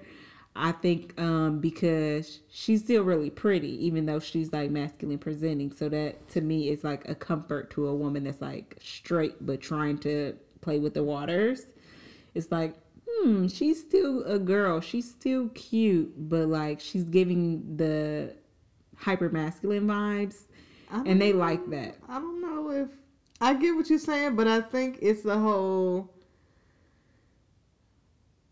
She looks like the light skinned nigga that everybody wants to fuck. hmm So i think that out of all gay people and the way that they physically present being a masculine um gay woman is probably the worst as far as treatment from society in general so that's why I just can't agree with you and say like, oh, the, you know, she's the type or whatever. Because if I she wasn't a rapper, if she wasn't flexing, talk about everything real big, I don't think that she would get that same energy. I mean, just a few weeks ago, I seen somebody putting on a rumor saying she was pregnant, and it was like, why? I'm in. I hear what you're saying and I agree. It just, for me, it just all comes down to, I guess, the pretty priv- privilege. Like, if she mm-hmm. wasn't a rapper, but she still looked the same, she would still have the same type of acceptance just because she's fine.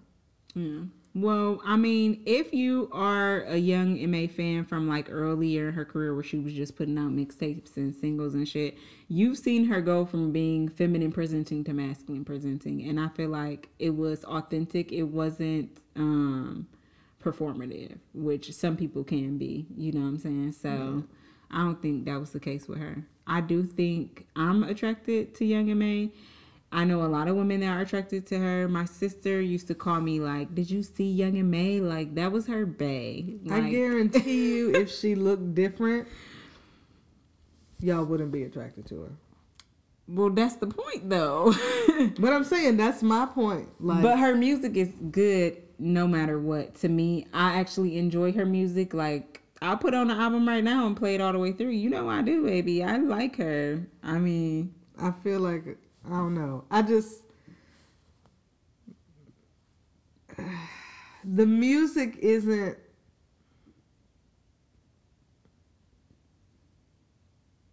I don't know. I guess I just I'm not saying her music is bad. It's mm-hmm. not bad. I just feel like the like of her as an artist has more to do with her appearance than it does with her music ability. I think people enjoy her music because they like the way she looks. Yeah. Because then we have other artists who are lesbian and they definitely don't get as much play or just um, brought up into the conversation. Like we was watching the Terrell show a, a few weeks ago and it was like a super old episode from a couple years ago that he did with Inaya. And she's a lesbian singer. First of all, her range is amazing. She has a beautiful voice. Mm-hmm. And she's got really good music and she be like writing jingles and shit. Like she's super talented, and she's still to me like an underground artist. Like a lot of people don't know her. So you know, depending on how you look and everything, she's a dark skinned woman. She doesn't have the baddie body. She's not wearing ultra revealing clothes. She seemed like a just a normal girl, mm-hmm. and um you know that's not being promoted within the gay community. It's just she just regular. So i mean I, I do think that there is you know yeah the pretty mm-hmm. privilege for sure. Not to say that she's not pretty because she is but we know that in the society mm-hmm. how they look at black women and still to this day it's just more valuable f- for a lot of people to be with a woman that's light skinned than a woman that's dark skinned no matter how pretty she is or what she got going for herself or how good of a person she is. It's just that black women are at the bottom of the dating totem pole, and the blacker you are, the worse experiences that you're gonna have with dating because of the way society created, you know. So yeah. yeah. And then we also got Kidd Kenn. I love him. Yeah. He got bars. I used to follow no, I'm lying. I never followed him, but he has this that his friend rapper. That they always in the videos together. Yeah, I feel like they don't really fuck with each other like that no more. But I don't know. I had to unfollow him though. It's like a thin line. It's like that Coi Leray thing. Mm-hmm. But something about them being boys, it's like I really got to get out of here because it's I don't know. It's just giving child porn, and I can't. Well, they grown, ain't they? Now. Oh, I don't know. I don't know Maybe. how old he was when he first started putting out music because I don't think he was like putting out music.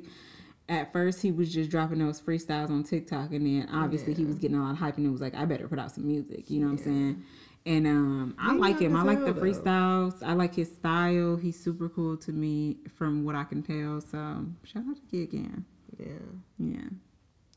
That's really all we have for the breaks this week. We're gonna move into mental health matters, where we discuss, you know, mental health and kind of elaborate on our main topic and how that impacts us. Mental health matters. so I kind of wanted to get more into boundaries and mental health matters. Okay. Boundaries. I feel like boundaries are super important because, like, you got to teach people how to treat you, mm-hmm. how to operate in relationship with you because we're all different, you know? We have different needs, we have different uh, we're socialized differently. Mm-hmm. We have had different experiences where it should be like, I might not be a super affectionate person and Cherry's a super affectionate person, you know what I'm saying? So, like, we're different.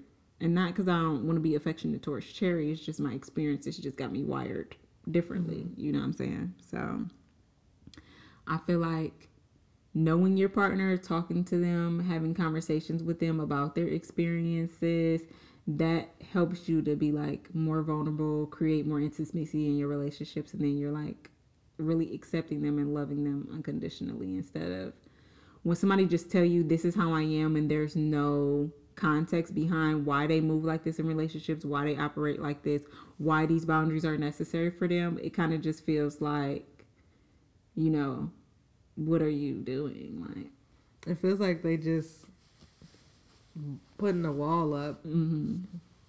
Yeah, it's weird. Yeah, for sure.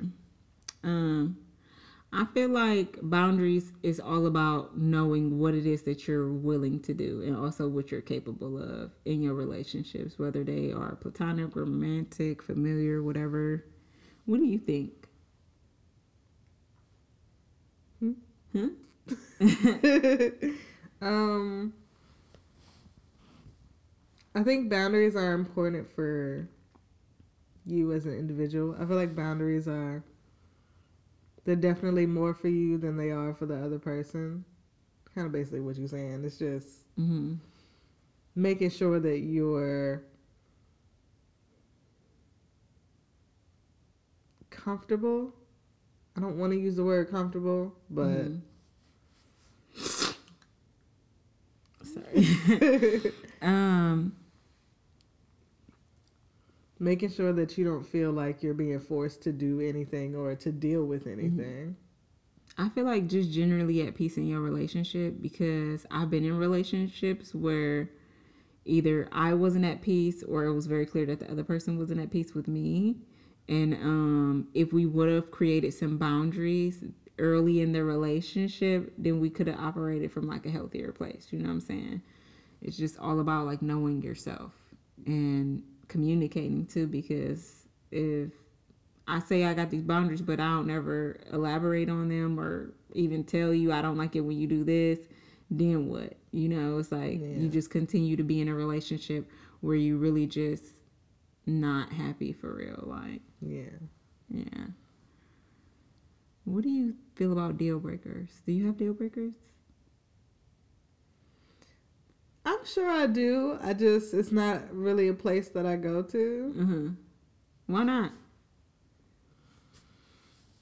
because I feel like I will obsess over them for a period of time and then Mm-hmm. just make it a thing when it's not a thing. I don't know. A deal breaker for me would be just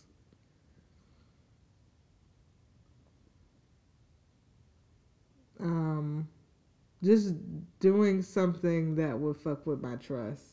Mm. Like if I feel like I can't trust you,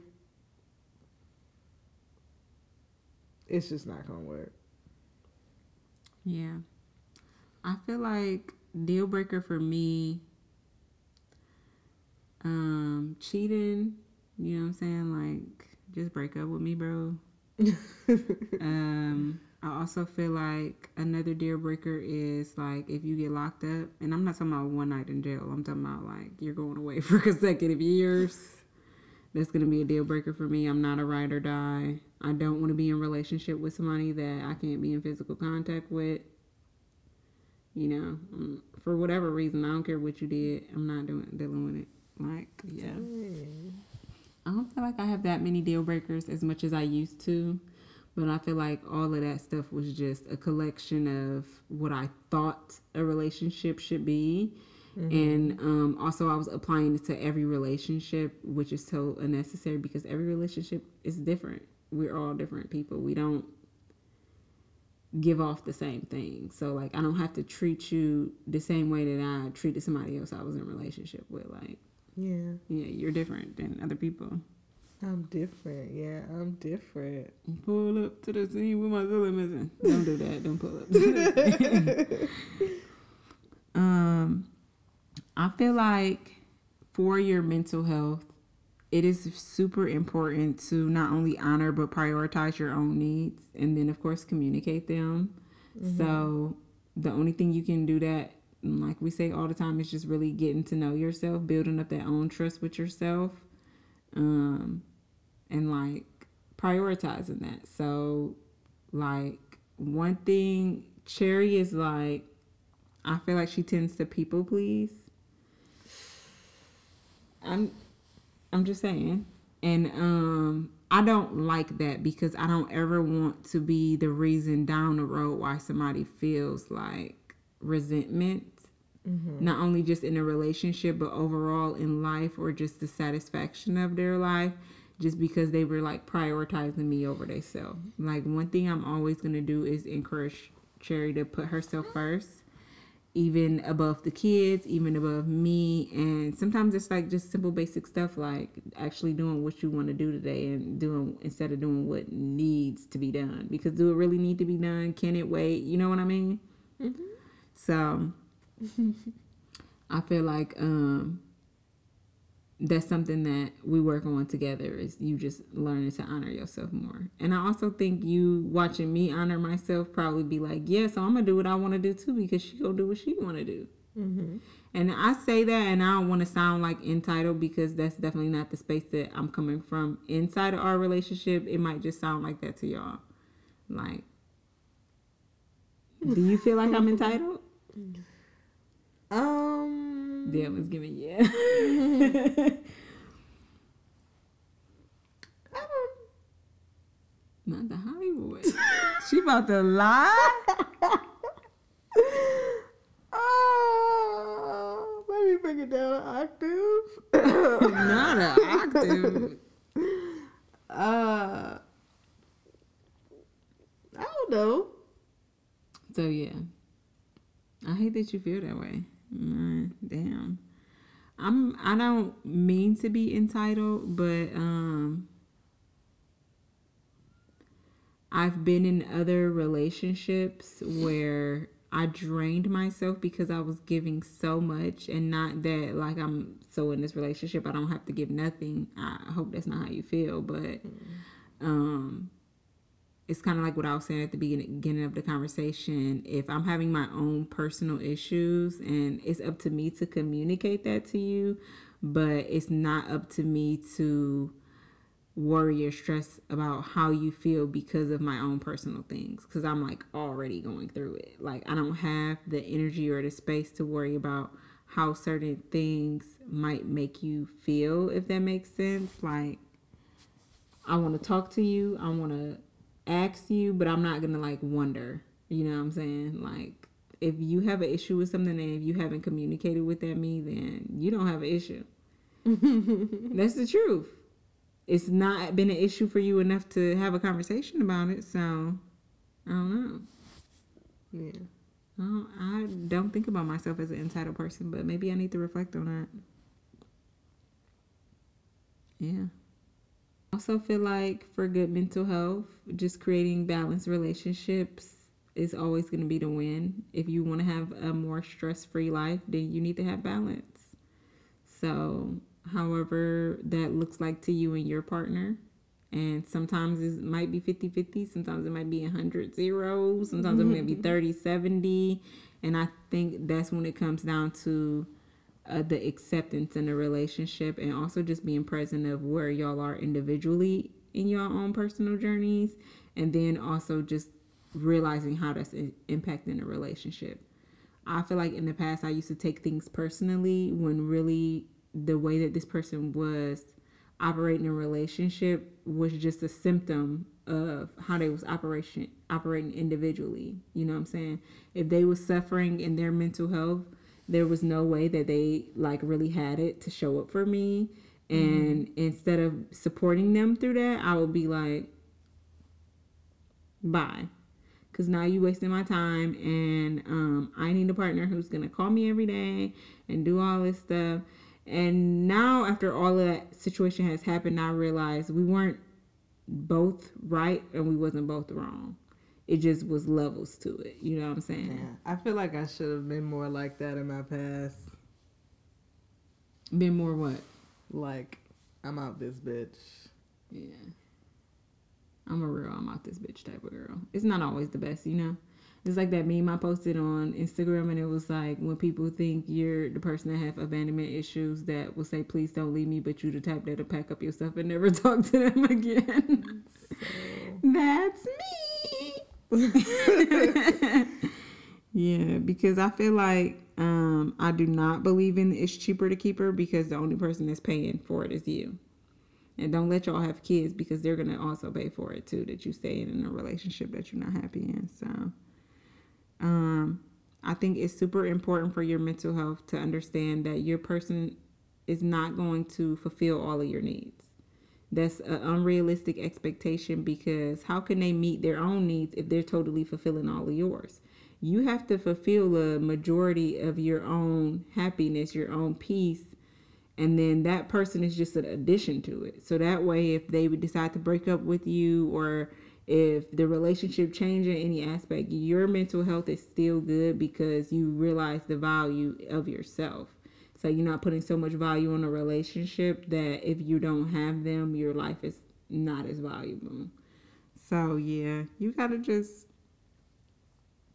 be where your people are. That's another thing. Yeah. Like people who genuinely like you. Like I mean, you don't have to be in a relationship just because that person like you. You should like them back too. But like, mm-hmm. I feel like a lot of times in relationships, when people start to say like this person is being entitled, it's because they don't want to give what the person need. Like, yeah. are they really being entitled or are you just selfish? Because there's also, I feel like that aspect of it. Like, I've been in relationships before where it was like, I'm not asking for too much. This is literally bare minimum stuff. Mm-hmm. And you're just not emotionally available to provide that. And that's fine but I'm also not going to continue to be with you because I'm aware of my value and also what I need to be fulfilled in a relationship. And so, even if in these other areas in my life I'm fulfilled, if I like my job to a certain extent, or I have good relationships with my family, or whatever it is, if that last thing is I'm in a relationship and it's causing me more stress than anything, I gotta go. I gotta I go. I gotta leave. Shout out to Vivian Green. Yeah. Yeah. Oh yeah, and invest in your other relationships. Don't get into a relationship and then be like, uh, no, I don't need friends anymore. I got my baby by my side. Like, girl. and that's how you become real unhappy, codependent, and hyper fixated on your relationship because now you ain't got nothing else going for you except that. Yeah, it's trash. It's trash. Did you want to add anything to mental health matters? What do you feel like? How do you? How have you in the past dealt with? Have you had any mental health issues? I guess. Yeah. Dealing with the entitlement in relationships, or just.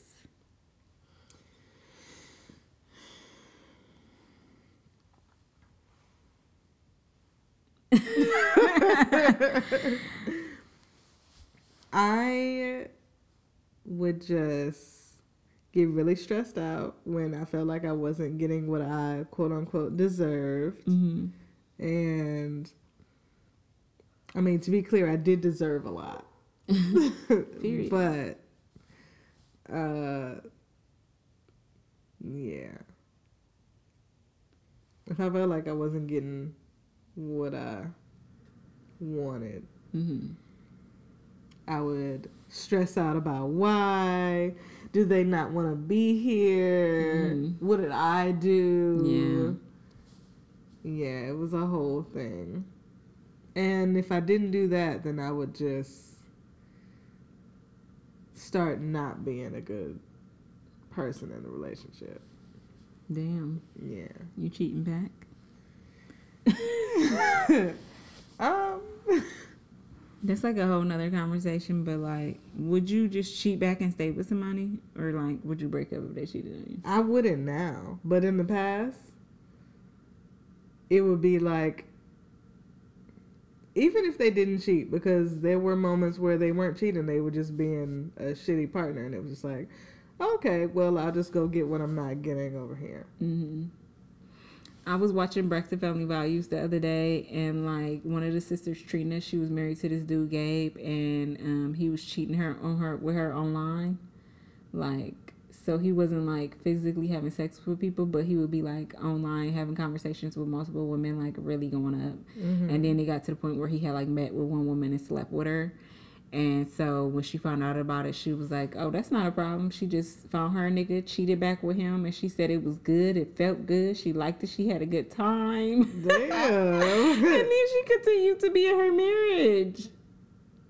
Sometimes I feel like maybe that might be necessary. Um, not cheating back, perhaps, but I feel like a lot of people cannot dish cannot take out the take the same energy that they dish out to people. Mm-hmm. And you see that in relationships when somebody do cheat back or something like that because their feelings be so hurt and they be like why would you ever do this to me? Or you could be in a situationship or not a monogamous relationship and they'll be all fucked up that you talking to somebody else besides them when they've been talking to several people the whole time. And it's like no, you need a little taste of your own medicine so you can get know how to act right. My whole thing is that when you're in relationship with people who devalue you, it's not just you. Mm-hmm. Okay, they did it to the L partners. That's why they not with their ass no more. So the best thing you can do is leave them alone so that they can have some personal growth. And if you want to teach them a lesson on the way out, I'm all here for it. You know what I'm saying? Mm-hmm. Humble them a lot of people they get into a long-term relationship and they think this is the best that this person can get. They cannot do better than me. So they have to continue to put up dealing with whatever it is that they're doing and stuff like that. And um, the best way to show them is to do it. You know what i'm saying? I'm pretty sure my other relationships they thought that i was never gonna leave them. But when i'm ready i'll be like bye. Yeah. I definitely, once I'm out, I'm out. hmm There's no looking back. I don't give ultimatums. I'm back to ultimatums, but this because I a story just popped in my head. But I just feel like I do make my needs, like I make it clear that this is what my expectation is. I remember one time I had like broke up with this girl, um, because I asked her, "Do she want to be with me?" and she said, "I don't know." I feel like that's a yes or no question. If you don't know, then the answer is no. Yeah. And the truth is, there's truth to both things of that. You could clearly not know. Maybe you don't know with yourself. Maybe you're not sure about the person anymore and you not absolutely don't want to break up them, but you're still deciding. But the point is you can't be still deciding to start treating them all different and weird and shit and then think like they just gonna still be sticking around and here for it. Like Yeah. i'm not doing that with you. So like i asked her like do you want to be with me? And she said i don't know. And i was like that means no to me. So let's just break up right here right now. We don't have to keep doing this. Because to me that is something that is an expectation. I expect you to want to be in this relationship. Yeah. Otherwise That's like the bare minimum. literally bare minimum Want to be here. Come on now. I ain't trying to force nobody to be with me. You know, Yeah. that's not happy. This is a really long episode. Yeah, and we don't have a lot of time to just keep lollygagging. So let's just move on to the next segment. We got two more segments. Dang. So you want to jump into Reel It In? but just say the title. Um, It In is where we talk about movies. So it's usually a movie that has something to do with what we're talking about. So since the topic at hand is entitlement in relationships, and there's so many movies. Like honestly, this is a common theme in relationships. So there's so many movies that portray that. Um, what was the first movie that you thought of? First movie I thought of was The Ugly Truth. Um, I feel like that movie goes along with people feeling like they're entitled to a certain version of you. Mm-hmm. Like the guy main character it was like he was under the impression that that was all a relationship was and all it needed to be all it could be Mm-hmm. it was just us manipulating each other to have sex with each other And I don't even think that he was like under the assumption. I think that he was actively choosing to believe that because of his past experiences. Like he was saying that he'd been through a lot of different relationships with women and for he felt used up by the end of that. And instead of just trying to correct his behaviors or grow to be into the version of him who could be with somebody that was capable of you know having a healthy relationship he decided i'm just gonna stop con- like being part of the whole thing anyways. I'm not gonna do this no more. All i want to do is just like have sex with women and that's all i need from them. Like i don't need intimacy i don't need vulnerability nothing. So since we're making this a sex based relationship the only thing that i have to do is put in enough effort to get sex. Yeah. And then shorty was like pretending to be a whole different person just to be with this guy. And mm-hmm. the guy honestly felt like that was that's the type of woman that women should be mm-hmm. instead of just being themselves 'Cause he was like i don't remember exactly what it said but basically like women he talked to in the past were like trying to control the relationship and do this and that and she was just like high strung super yeah. attached mm-hmm I think um unfortunately because of the patriarchy, a lot of men look at relationships with women as they are sex based and not like, you know, it's so much that they have to offer or whatever. And then on top of that, I feel like he was just emotionally unavailable, so he wanted to date women who wasn't going to put the pressure on him to share the, his emotions. You know what I'm saying? yeah He was like, Yeah, I just want to talk to a girl who's just going to be here. And I think a lot of men lean towards getting into relationships like that because they don't really care about the happiness of their partner. They care about how much value is this person added to my life. I seen this TikTok once, and this girl was saying that she personally believed that men seek relationships for like three reasons, and it's like what's in proximity to them. You know what I'm saying? Like who's actually in my area that I can get, and then it's like okay, what can this woman do for me? Um, mommy issues, and then um, there's also the aspect of how conveniently can this person fit into my life. You know, mm-hmm. they don't think about relationships with women like they are also existing in their own reality as themselves. It's like they only see them as who they are to them. Mm-hmm. So that was his problem. I feel like the main character, Katherine Heigl, she was kind of on the right track before she met Gerard Butler. He the one who filled her head with that nonsense to just pretend to be somebody else so she can get this guy. Mm-hmm. But her main problem was that she was one of those list girls. You know what I'm saying? He's got to be this, this, this. This is the perfect guy for me. Mm-hmm. And in reality, her and the other dude ended up being more compatible for just genuinely being themselves. You know what I'm saying? And both of them learned that. Like Yeah. He, she was able to teach him that as he was trying to teach her how to be a dog. Yeah. I don't know, but that was definitely a good movie. Check it out. What are we watching on Netflix? Um, we watched it on Starz, I think. So the movie that I wanted to discuss today for In is She's Gotta Have It. There are two versions of this, both available on Netflix right now. This is a Spike Lee joint. The first one um, is majority black and white film. Yeah. Yeah, but that's on purpose. That's like part of the mise en. Mm-hmm. But then the second film is like to me more modern, like just because when the first movie came out, I feel like Nola Darling was ahead of her time in her personality, mm-hmm. her expectations for relationships, what it is that she wanted. It was not very common for women to like move like that in relationships because we're socialized to look for monogamy, we're socialized to look for marriage. Like she was a whole different breed. I think mm-hmm. part of it come from her parents being artists and shit. Mm-hmm. Like that's they're different people. Artists are like they think differently. They're more open minded. It's like the creative side of them. And so I feel like this movie was relatable to this because t- there's two different sides of it. The first thing is that she like basically didn't want to be in a monogamous relationship and she wanted all of her partners to be okay that she was dating other people. Mm-hmm. And um none of them what she wasn't nobody's girlfriend. She wanted them to mm-hmm. understand like I do not belong to you.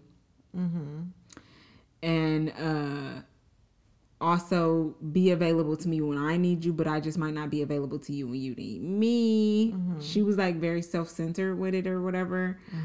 But then also at the same time, there were so many people that were willing to be in relationship with her, even though she had all of these like things. And none of them were satisfied with their relationship with her. Yeah, none of them was. They all wanted monogamy. I feel like mm-hmm. they all at least wanted to be the main person. I feel like it's even more evident in the original film because like it's like that dinner scene when they all come to dinner and they decide let's just go to Thanksgiving dinner together so we could pretend to be nice so she could keep fucking with us. You know what I'm saying? Like they was so mm-hmm. thirsty over her, and I feel like that's where the manipulation comes in because there's a imbalance in power in a relationship. So when one person is like controlling the complete narrative it creates this like longing to be with them. You start to get obsessed a little bit. You start to like want them more. Like y'all ever been dating somebody and they really wasn't feeling you like that? So they'd be kind of blowing you off a little bit or whatever. Mm-hmm. But something about that made you like them more. Yeah. I feel like I was that person. that was more liking or more blowing them off? Blowing them off. damn I was rude about it though. Damn, baby. Um, I said all that to say though, learn your own values and what's important to you in relationships, and then lead with that when you go into dating scenarios. Be clear what you want. You know what I'm saying? And let that be known. And that other person, y'all both have a responsibility to stop dating each other once y'all realize that y'all don't want the same things. And then, of course, there are people out there who want the same things as you, and you just have to be patient and really just focus on yourself until you're in alignment with those people and they come into your life. Because that's just really what it is is that, like, you're not the version of yourself that's going to attract these partners who also want to be like poly or open or whatever it is. You know what I'm saying? Mm-hmm. She really did want a monogamous experience. She just wasn't emotionally available enough to be with one partner. You know what I'm saying? And that's really what it was. So I've been in situations before where I was dating somebody and I genuinely did like them, but I knew that we didn't want the same things. And as hard as it was for me to do it, but I had to like end it. I had to stop dating them. But I genuinely did like them, but it wasn't gonna work. And sometimes that's just the truth. Like if you know who you are, and no matter how much you like a person, that's not gonna change who you are deep inside. Yeah. So no matter how much you want to be with somebody, if they don't only want to be with you and you're looking for monogamous relationship, you're not ever to be satisfied or fulfilled in that relationship. Fulfilled. I can't even say the word right no more. Like you know, people try and act like Joseline is not that bitch, but she's obviously influential. Like She's the baddest puta. Um, well, with that being said, we can slide into for us bias, where everything's black. It's for us and it's bias. Duh. I can't think of a song for this.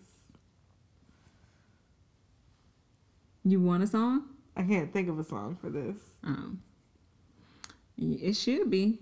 What about Black Parade by Beyonce? I'm talking about Or- a song I can make up. Oh, that you can make up. Okay. I was gonna say I like my Jackson. Wait, See, look. I like my Negro nose with Jackson Five nostrils. You know. Mm-hmm. That's very black to me. Um, so the first person we want to discuss today is Felicia Jeffrey. She's an entrepreneur and also um, an author of more than six books. And she said in 2022 alone, she was able to help over 100 black families secure more than $75. I'm sorry. $75 each. No, I'm just kidding. $75,000 in unclaimed money. Do you know what unclaimed money is? Um, it sounds like some tax talk. It's not tax at all, but say like um this happened to me one time I had unclaimed funds and it was with T-Mobile actually. I had like ended my contract with them and switched over to Verizon and for whatever reason I overpaid on a bill or something so they owed me money, but mm-hmm. I closed the account before they could pay me that money. So the money goes into basically like this escrow account and there's all these unclaimed funds for people all over the United States. Hmm. And so you just have to like go and research and look up your name and see if there's any unclaimed unclaimed funds there. And so basically, she writes different books to teach people how to, you know, capitalize on these situations. So the one book specifically is called The Treasure Hunter's Guide to Finding Unclaimed Money. So check it out if you're interested, or just Google unclaimed funds and try and see what's going on because you might have some money floating out there. I'm gonna look at that today. And shout out to her for educating people and just helping black families, you know, get their money back because it is ours. We Yeah. about reparations. Part of that is give me my money. I'm like, I'm not It's playing my with y'all. money and I need it now. Um, I also want to talk about this week a new dating app. It's called Amore. I feel like okay, I'm gonna get into it. Now this is black owned, of course. Um, this is a new innovative relationship building app that highlights new matching and messaging features that increase your chances of finding your true love. Hmm. Yes. So Jonathan Joseph Jr. is the founder of this, and he hmm. created this because he wanted to be like more realistic dating. He wanted to be more compatibility based and also more affordable. So apparently, it's a good price. It's not too crazy. You good? Mm-hmm. Mm-hmm.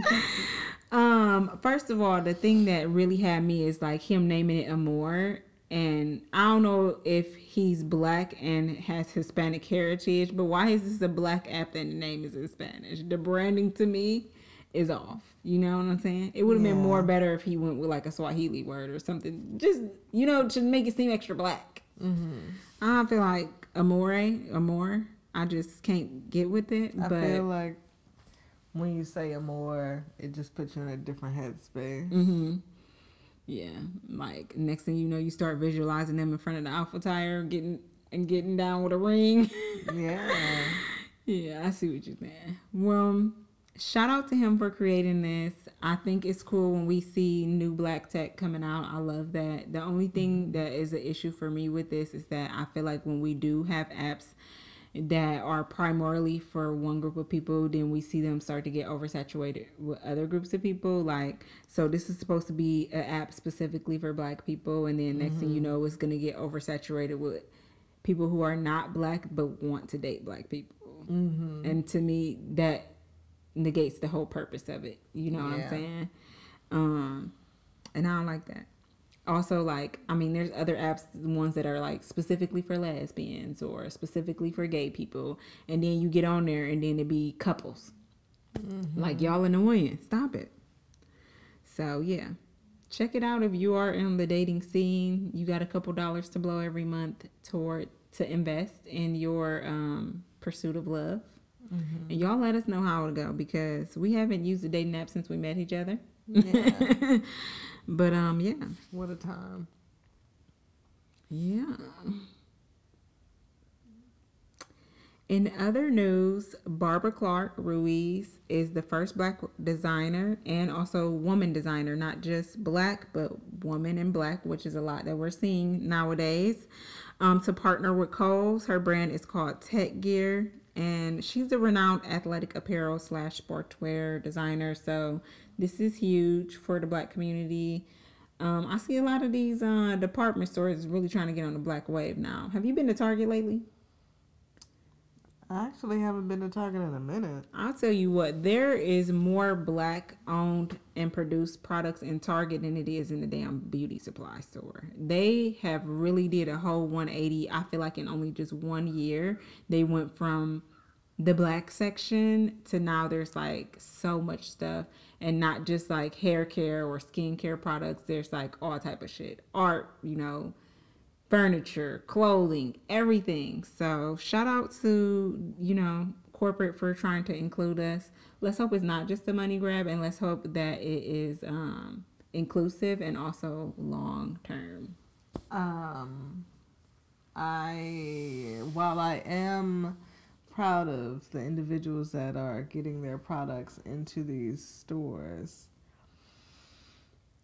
It is, speaking of money grab, it is interesting that they're doing this when things like department stores are starting to close and shit. Mm-hmm. Mm.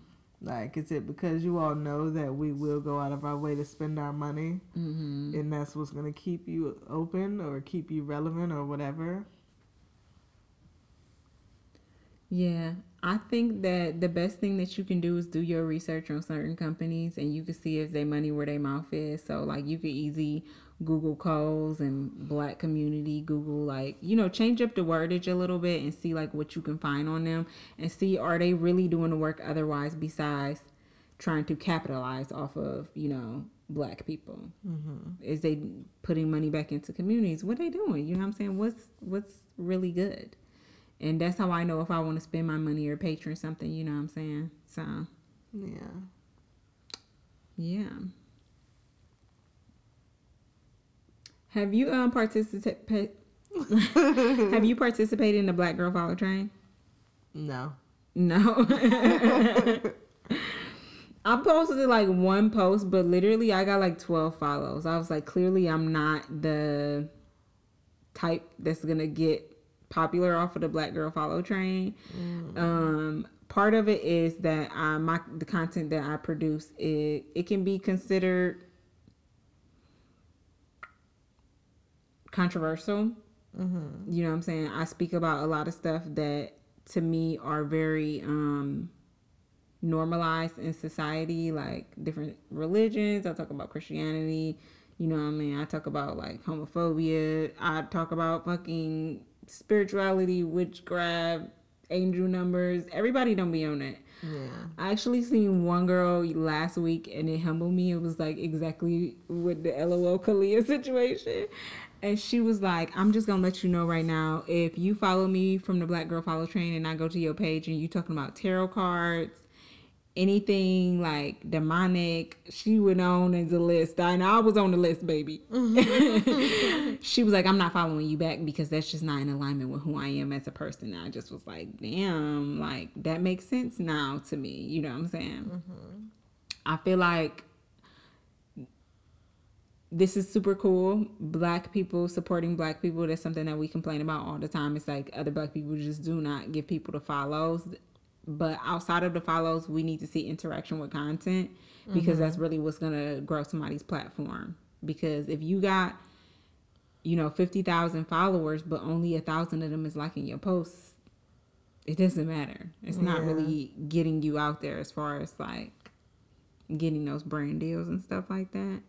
Um, but I do did want to talk about this because it did make a lot of people upset that they was doing the follow train in the first place, just because they don't like to see black people win. That's my personal perspective. Yeah. Um, this week in my class, I'm taking a like sociology class. So this week we're talking about uh, inequity and like just the wealth gap period because of that. And the thing is, we talk about this all the time in like apps like TikTok, Instagram, and stuff. They're gonna push certain content creators. White is gonna be the most thing. If you are cute, that's gonna be the next thing. Y'all know what I mean by cute because I think I'm cute, but am I Instagram cute? No. Um, different stuff. You know what I'm saying? That's that, that's further gonna propel, I guess, your social media career and stuff like that. So they don't like to see when regular basic ass people is getting ahead in life like the chicken salad lady like so many people was complaining about her like getting on mm-hmm. and it was just like why are you mad because she got on just from doing some regular stuff like saying that salad was good they want us to have to work so hard and to struggle and to get it out the mud and so that really gets them pissed off when they seeing somebody getting 25,000 followers in one day just because black people decided to support other black people. Yeah. Y'all are sick. Sorry. Did you hear about um last year this family they're called the bruce family they had like they, they was suing the state of california for all of this beachside property that apparently they ancestors owned but they was like pushed off of the property. Mm-mm. well they acquired it through the lawsuit and they just sold it back to the state of california for 20 million dollars. Oh. Yeah that's a come up. So basically after the land was evaluated they had like several people come in and they have two plots of land that was evaluated $10 million each and they decided that it would be better for their family to go ahead and just uh, sell the land back and then take the $20 million to redistribute that wealth or like you know what i'm saying try and find other ways to invest it because unless they was going to build a hotel or something like you know what i'm saying what was they going to do with that land? Yeah. So shout out to them. Um Apparently, their family was Charles and Willa Bruce, who originally owned the land, and they was ran off in like 1924 by the KKK.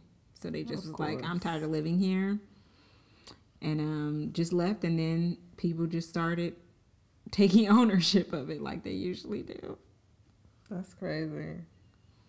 Yeah. So, what are you making time for this week, baby? I'm gonna make time for a nap. Mm, yes. And I'm gonna make time for time management. um, I need to. I'm gonna make time for cooking. I feel like I was doing good mm-hmm. for like a week. You was doing good. You know, it's really hard to stay into our um routines when the kids get here because yeah. whatever they need kind of takes priority over our needs in a sense. Yeah. Um, not completely because like we were saying we do have boundaries and everything like that but for the most part it's like you know okay let me get these kids ready let me do this and do this. And then by the time the end of the day you realize you didn't really get a majority of the things that you had planned to do. So yeah.